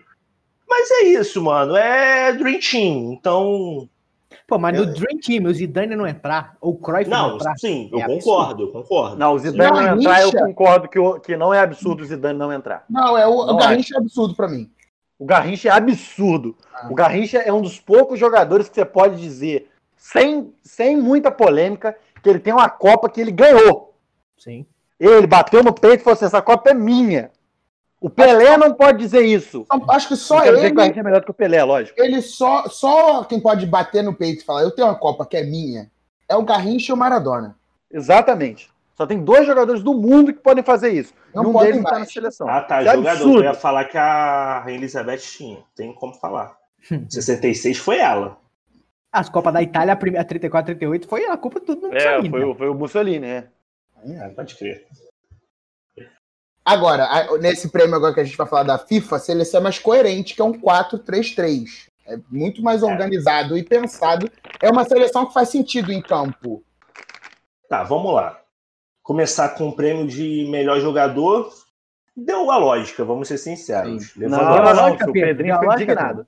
Não, olha só, eu nunca falei que ele é ruim. Eu falei que ele é menos decisivo do que que é pior. parece. Não, eu falei que ele é menos decisivo do que ele parece. Agora, eu nunca falei, cara, eu não sou maluco de falar que o Lewandowski é ruim, tá ligado? Ele, ele mereceu esse prêmio. Não, não tinha nenhuma.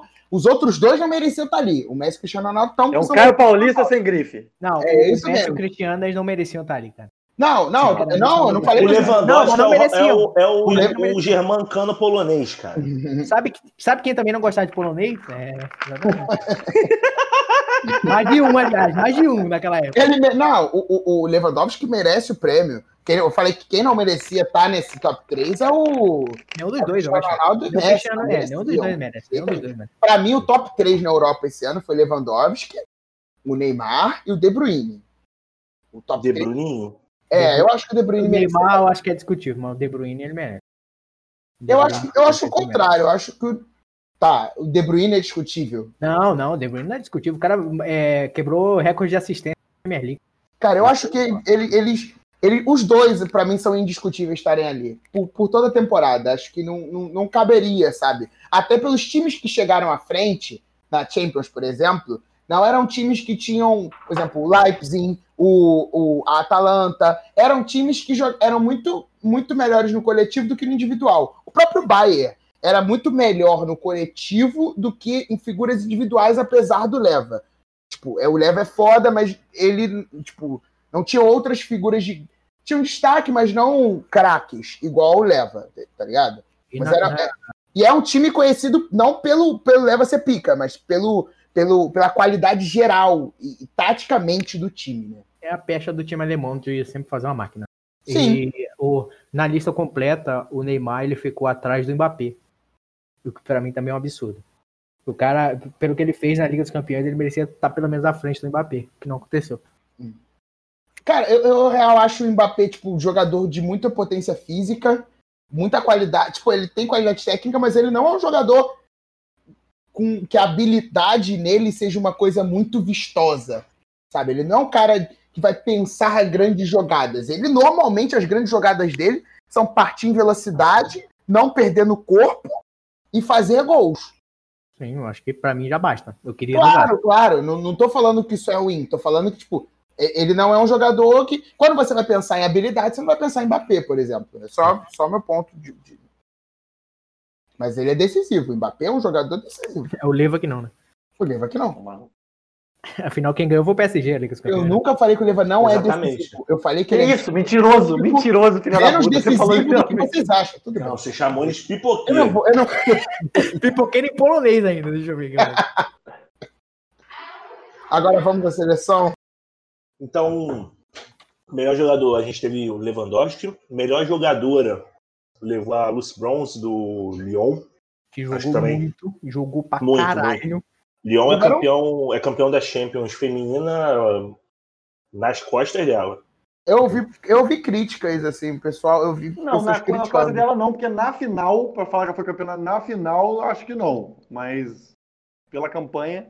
O- Não, pela campanha, claro. A, a, a Rapinoe, ela ficou, ela ficou na lista também, né? Mesmo tendo jogado três partidas, ela até é, é, tweetou dizendo que não concordava com isso. Não, não, não, não fazia sentido ela estar ali só pelo nome e tal.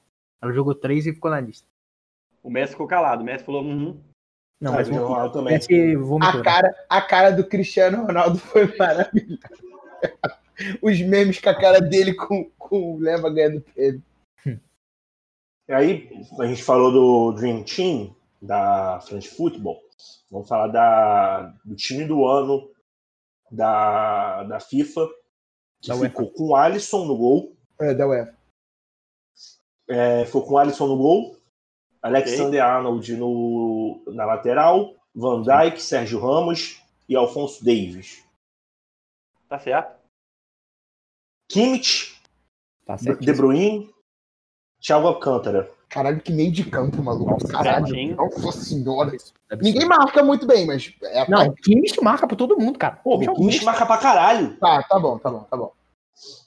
No ataque, Messi, Lewandowski e Cristiano Ronaldo. Não, né? É, Cara, o Neymar não tá botaria nessa seleção. O Neymar não tá nessa seleção é um absurdo, tá ligado? É um Olha, absurdo. bota- o, o, o, o Neymar, eu acho que inclusive entraria no lugar do Cristiano Ronaldo nessa, nessa lista aí. Dois, acho, acho que nessa temporada o, o Neymar entraria mais no lugar do Messi do que no Cristiano Ronaldo. Pra mim, o Eu tô 8 a 1 pensando pesa muito. eu tô errado, é, entendi. É, assim, eu tô pensando em conquistas no ano, sabe? Mas.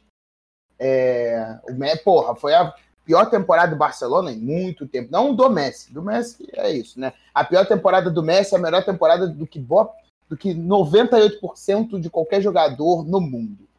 Pô, a pior fase do Messi é, já é 90 vezes melhor que a melhor fase do Ribamar. Mas aí a gente tá falando É, de jogador e não jogador, é foda, né? É, jogador e Deus, né? Aí é foda. Vai tomar no cu, Matias. Ah, mas essa, essa seleção. Cara, o Sérgio Ramos. É Capitão. possível, é possível de criticar, porque vocês falam Não muito. acho. Cara, mas o que, que o Real fez nessa temporada? Quem fala muito é o Santiago. Eu não gosto dele, não. Eu odeio ele. Caralho, não, mano, gostar é dele, rapaz. Nas outras temporadas, nas outras temporadas, era muito plausível ele estar ali por tudo que ele fez. Eu não gosto dele, mas eu sei que ele é um grande jogador. Nessa temporada, a crítica que a gente faz ao Messi ao Cristiano Ronaldo se estende ao Real, mano. E se estende ao, ao, ao Sérgio Ramos. Eu também acho, eu também acho. Porque, por exemplo, você, você pega essa zaga, o Alfonso Davis foi campeão da Champions, o Van Dijk e o Arnold foram campeões da Premier League, batendo, tipo assim, batendo recorde, jogando muita Jogando bola, muito. jogando muito. O Liverpool fez muito, muito. Sabe? Então, por exemplo, o, o, o Sérgio Ramos caberia talvez um zagueiro do, do Bayern. Mais do que o Sérgio Ramos. Pô, zagueiro do Bayern não. Alaba e quem? Ó, vou ser muito sincero pra mim. O Pamecano fez uma temporada muito melhor do que Tava o Sérgio pensando, Ramos. tava pensando nele. O Talvez. Pamecano ele comece jogou muita bola, mano. Pô, Mas é, quem, quem ia botar um jogador do Leipzig nessa seleção? Não ia, não ia botar. Tem que botar tem, porque se não tivesse ele, não teria nenhum jogador do Real Madrid. E aí, como é que vai fazer uma seleção do ano sem um jogador do Real Madrid? Não pode, é um absurdo. Não, nem teria nenhum do Barcelona, né? Por isso botaram o Não Messi. tem peso político não, tá, gente? Envolvido no futebol não, tem nada a ver. Beleza, Santiago. beleza. É porque o Sérgio Ramos é, é capitão, tem que ter capitão nessa, nessa seleção. É, não ironicamente falar isso, tendo Cristiano Ronaldo nessa seleção. Não, capitão é o Sérgio Ramos, tá doido? João Moutinho vai bater. Se perder, que se foda. Não, imagina, nunca teve essa cena. Da premiação do. Da, da FIFA, acho que o que ficou mais evidente foi a glamorização do pobre, né? Que o Marivaldo, torcedor do esporte, ganhou a primeira premiação para torcedor do ano. Vou Não, abrir espaço Acho que é a primeira, não. Acho que não é a primeira, não. A, a do. É, do, foi a do segunda. Palmeiras, a do Palmeiras também Sim. foi, não foi? Foi, Cara, foi, é, foi a segunda. Assim, é, é, muito, é muito bonito ver o amor de alguém por um clube, sabe? Pelo futebol. Acho isso impressionante. Agora, você achar bonito um cara ter que andar 60 quilômetros pra ver o time dele jogando, parceiro, aí é muito complicado. Não, Pô, e o pior, você. Pra ver um time treinado pelo Jair Ventura, isso que é pior ainda. É muito amor ao futebol, né? O. Chora não, cara. Não, é que eu- Chora não, coleguinha. Cara, é... eu vi a... uma matéria que fizeram acompanhando o Marivaldo. E, cara, é bizarro, é bizarro. Ele sai da, da casa dele de manhã, ele, como o Pedro falou, ele anda 60 quilômetros até a Ilha do Retiro. E, mano, ele sai com uma garrafinha de água e um biscoito.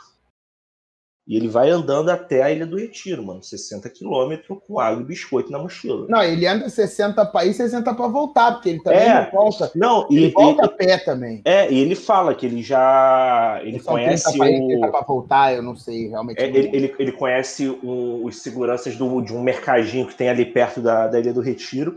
E ele já, já várias vezes dormiu ali, porque das duas, uma. Ou ele arruma uma carona pra voltar, quando o jogo acaba à noite. Ou ele arruma uma carona, ou ele fica e vira a noite ali é, nos arredores do Retiro para esperar amanhecer para voltar andando, porque ele não vai ir andando na rodovia à noite. É, tipo, é, é bom, é bom localizar isso, torcedor. É como se alguém aqui no Rio de Janeiro fosse andando. 60 quilômetros é muita coisa. Eu acho que nem, nem se você andar do Maracanã para a região, para a Baixada, são 60 quilômetros, por exemplo. Até o pé da serra, pô. No quê? Não. Até o pé da Serra das Araras, até queimados. Ah, tá, até, até o pé da serra. É, eu, eu ainda acho que talvez até queimados, até, até pé de Serra Magé, essas regiões, Magé talvez seja 60 quilômetros. Acho que queimados é, é menos ainda. Mas de qualquer maneira, é como se você saísse do- de queimados, por exemplo, de- né, dessas regiões mais afasta- afastadas da região metropolitana e do, da Baixada, e fosse andando até o Maracanã. Guapi, acho que Guapi, Vila Inhomirim, essas, é, que, o trem vai chegando mais longe ainda, né? É, é, se você andar, fizesse isso, sabe? Tivesse que pegar Dutra, tivesse que pegar essas rodovias, Via Vermelha, andando. Cara, eu, não- eu É. não acho isso legal, assim. Não acho, Eu não acho o que Eu, eu acho ruim o prêmio, tá ligado? O Marivaldo tem um amor ao clube que eu acho pô, foda. Eu, como amante de futebol, acho foda. Agora, ele tem que fazer isso pra ele ver o clube dele, é inadmissível pra mim. O Marivaldo, eu acho que ele, ele, ele, ele simboliza algo que a gente fala muito aqui, que eu falo muito no programa principalmente, que é a gente ama muito um esporte que é uma merda. Né? Mas nesse E caso, eu aí- não acho que é o esporte que é uma merda. É, É, o mundo é uma merda, mas, mas, mas nesse caso também, também, é, enfim, acaba esbarrando no esporte, né? É, o amor Ceará, pelo, aqui. Gol do Ceará, aí. o amor do, nossa, que susto, tô vendo Botafogo e Ceará aqui na, pelo feminino, falou gol do Ceará, eu falei, puta que pariu. Mas não, estamos ganhando ainda. É, mas é, é aquele negócio, né? Ninguém deveria, ninguém deveria ter, ter que amar tanto um clube, ninguém deveria ter que ser tão forte assim, sabe? É, é um é- é força pra caralho que esse cara tem, mas ninguém deveria ter que ser isso. Ninguém deveria ter se esforçar tanto, ninguém deveria ter que, que passar por isso pra para viver sua vida de uma maneira plena, para além do futebol, mas quando se chega no futebol, que toca na nossa paixão, a coisa parece ficar ainda mais absurda, Sim. né? Eu, tô, eu, eu fico vendo assim, eu não sou um torcedor de, de ir ao estádio, mas se eu quisesse ir ao estádio, isso ia cobrar, sei lá, uma parte da minha, da minha não tão extensa renda, mas eu poderia ir. E um cara que, que, que enfim, tem esse amor todo pelo time dele, ele deveria ser, sei lá, convocado para estar em campo. Pelo contrário, ele tem que passar por uma coisa excruciante dessa para ver o próprio clube. Infelizmente, O- é uma merda. O esporte, merda, é uma ele fez, o esporte fez algumas campanhas. A primeira delas é que agora. E isso tudo, a gente está falando de um cara que tem que fazer essa viagem toda e ainda tem que comprar o seu ingresso. Agora o Marivaldo não tem mais que comprar o seu ingresso. Ele agora ele é sócio, sócio de uma categoria elevada. Eu não lembro quais são as categorias do esporte, obviamente. Mas ele é sócio de uma categoria elevada, né? Aquele cara que tem prioridade, máximo ingresso, papapá. E o esporte, na última rodada contra o Grêmio, entrou em campo todos os jogadores com a camisa escrito Marivaldo, todo mundo doar a camisa pro Marivaldo, e o Marivaldo vai fazer o que bem entender com essas camisas. É, o negócio, o negócio que me deixou um pouco puto foi que o cara que fez essa entrevista, ele é setorista do Vasco. Ele é, ele é um dos setoristas do Vasco. Ele faz parte do podcast do GE do Vasco. E num, num desses últimos que teve, ele falou um pouco sobre o Marivaldo e falou desse negócio que ele leva biscoito e leva água.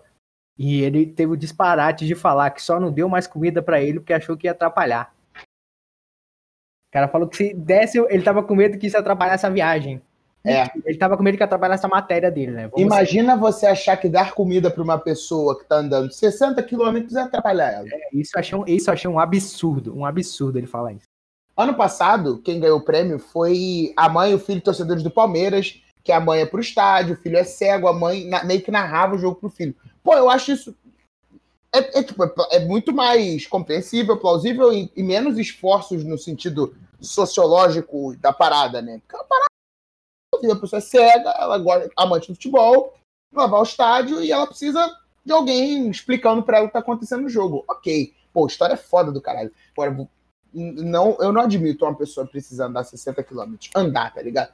Porque assim, você vier, se tem carro, parte 60 km, acontece. É, é um problema geográfico do nosso país, que é muito grande e que tem sua concentração de renda, de população, tem toda uma questão de concentrações.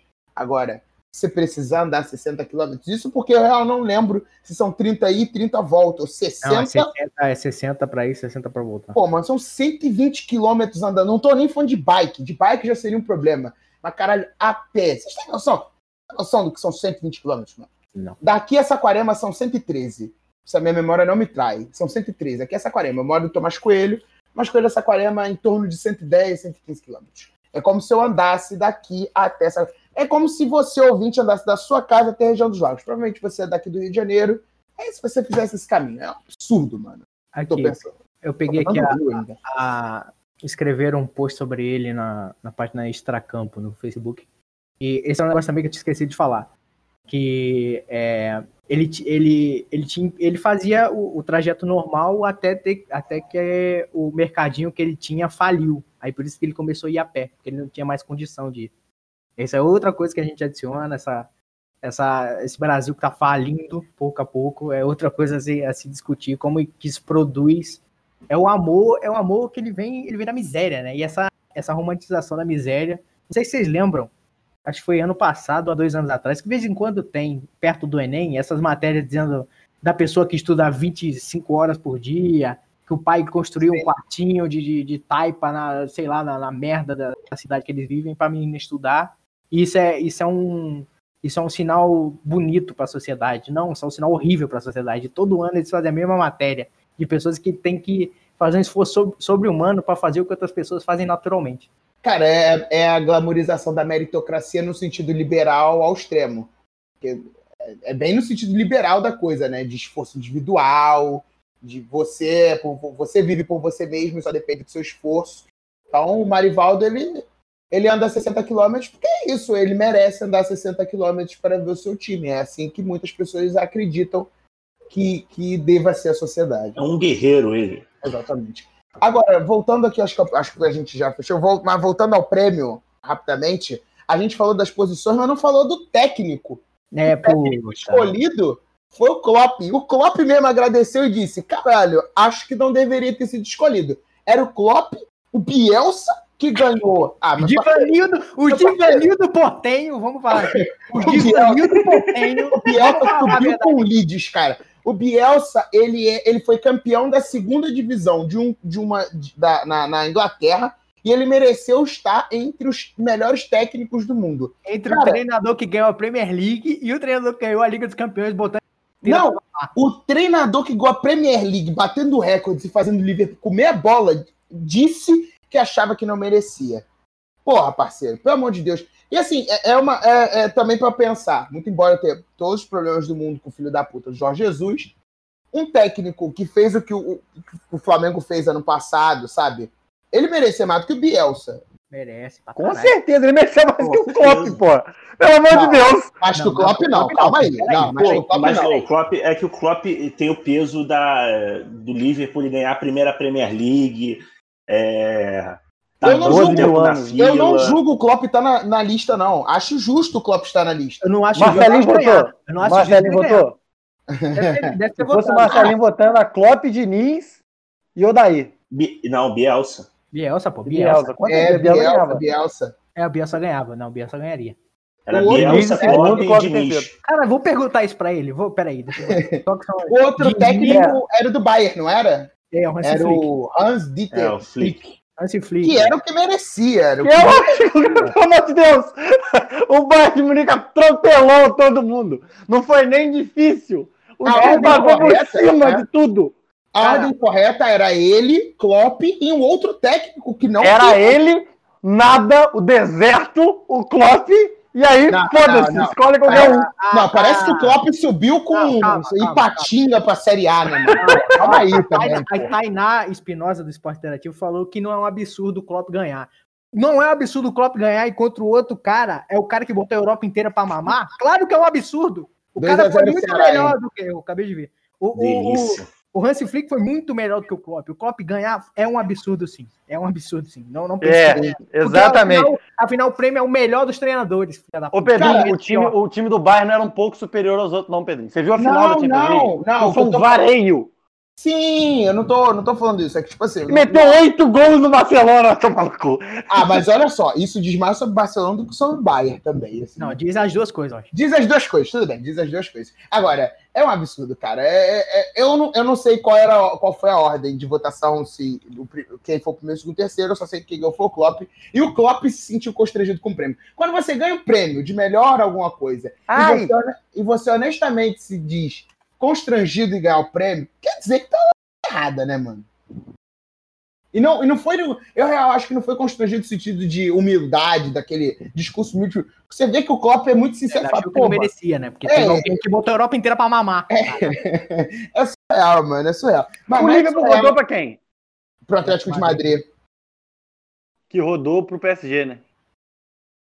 Não, Não, perdeu pro. Leipzig. isso. É verdade. Que perdeu o PSG, que perdeu pro Bundesliga, ou seja... Outro, outro, olha só, mano, cara, tem uma, tem uma série de técnicos que merecia estar Marco Bielsa, eu não aceito. O, o, o Gasperini merecia mais. O técnico do, do Leipzig, eu esqueço O o Ramon dele. Menezes, amigo. Ah, meu Deus. Cara, é Foi- surreal, é Foi surreal. demitido mano. do CRB, você viu, né? Vi. Rapaziada, vamos seguir, já tá tarde? Vamos, Vamos vamos, fechar. vamos fechar. É isso, juiz apitou. Quatro minutinhos de acréscimo. Matias, seu boa noite, meu amigo.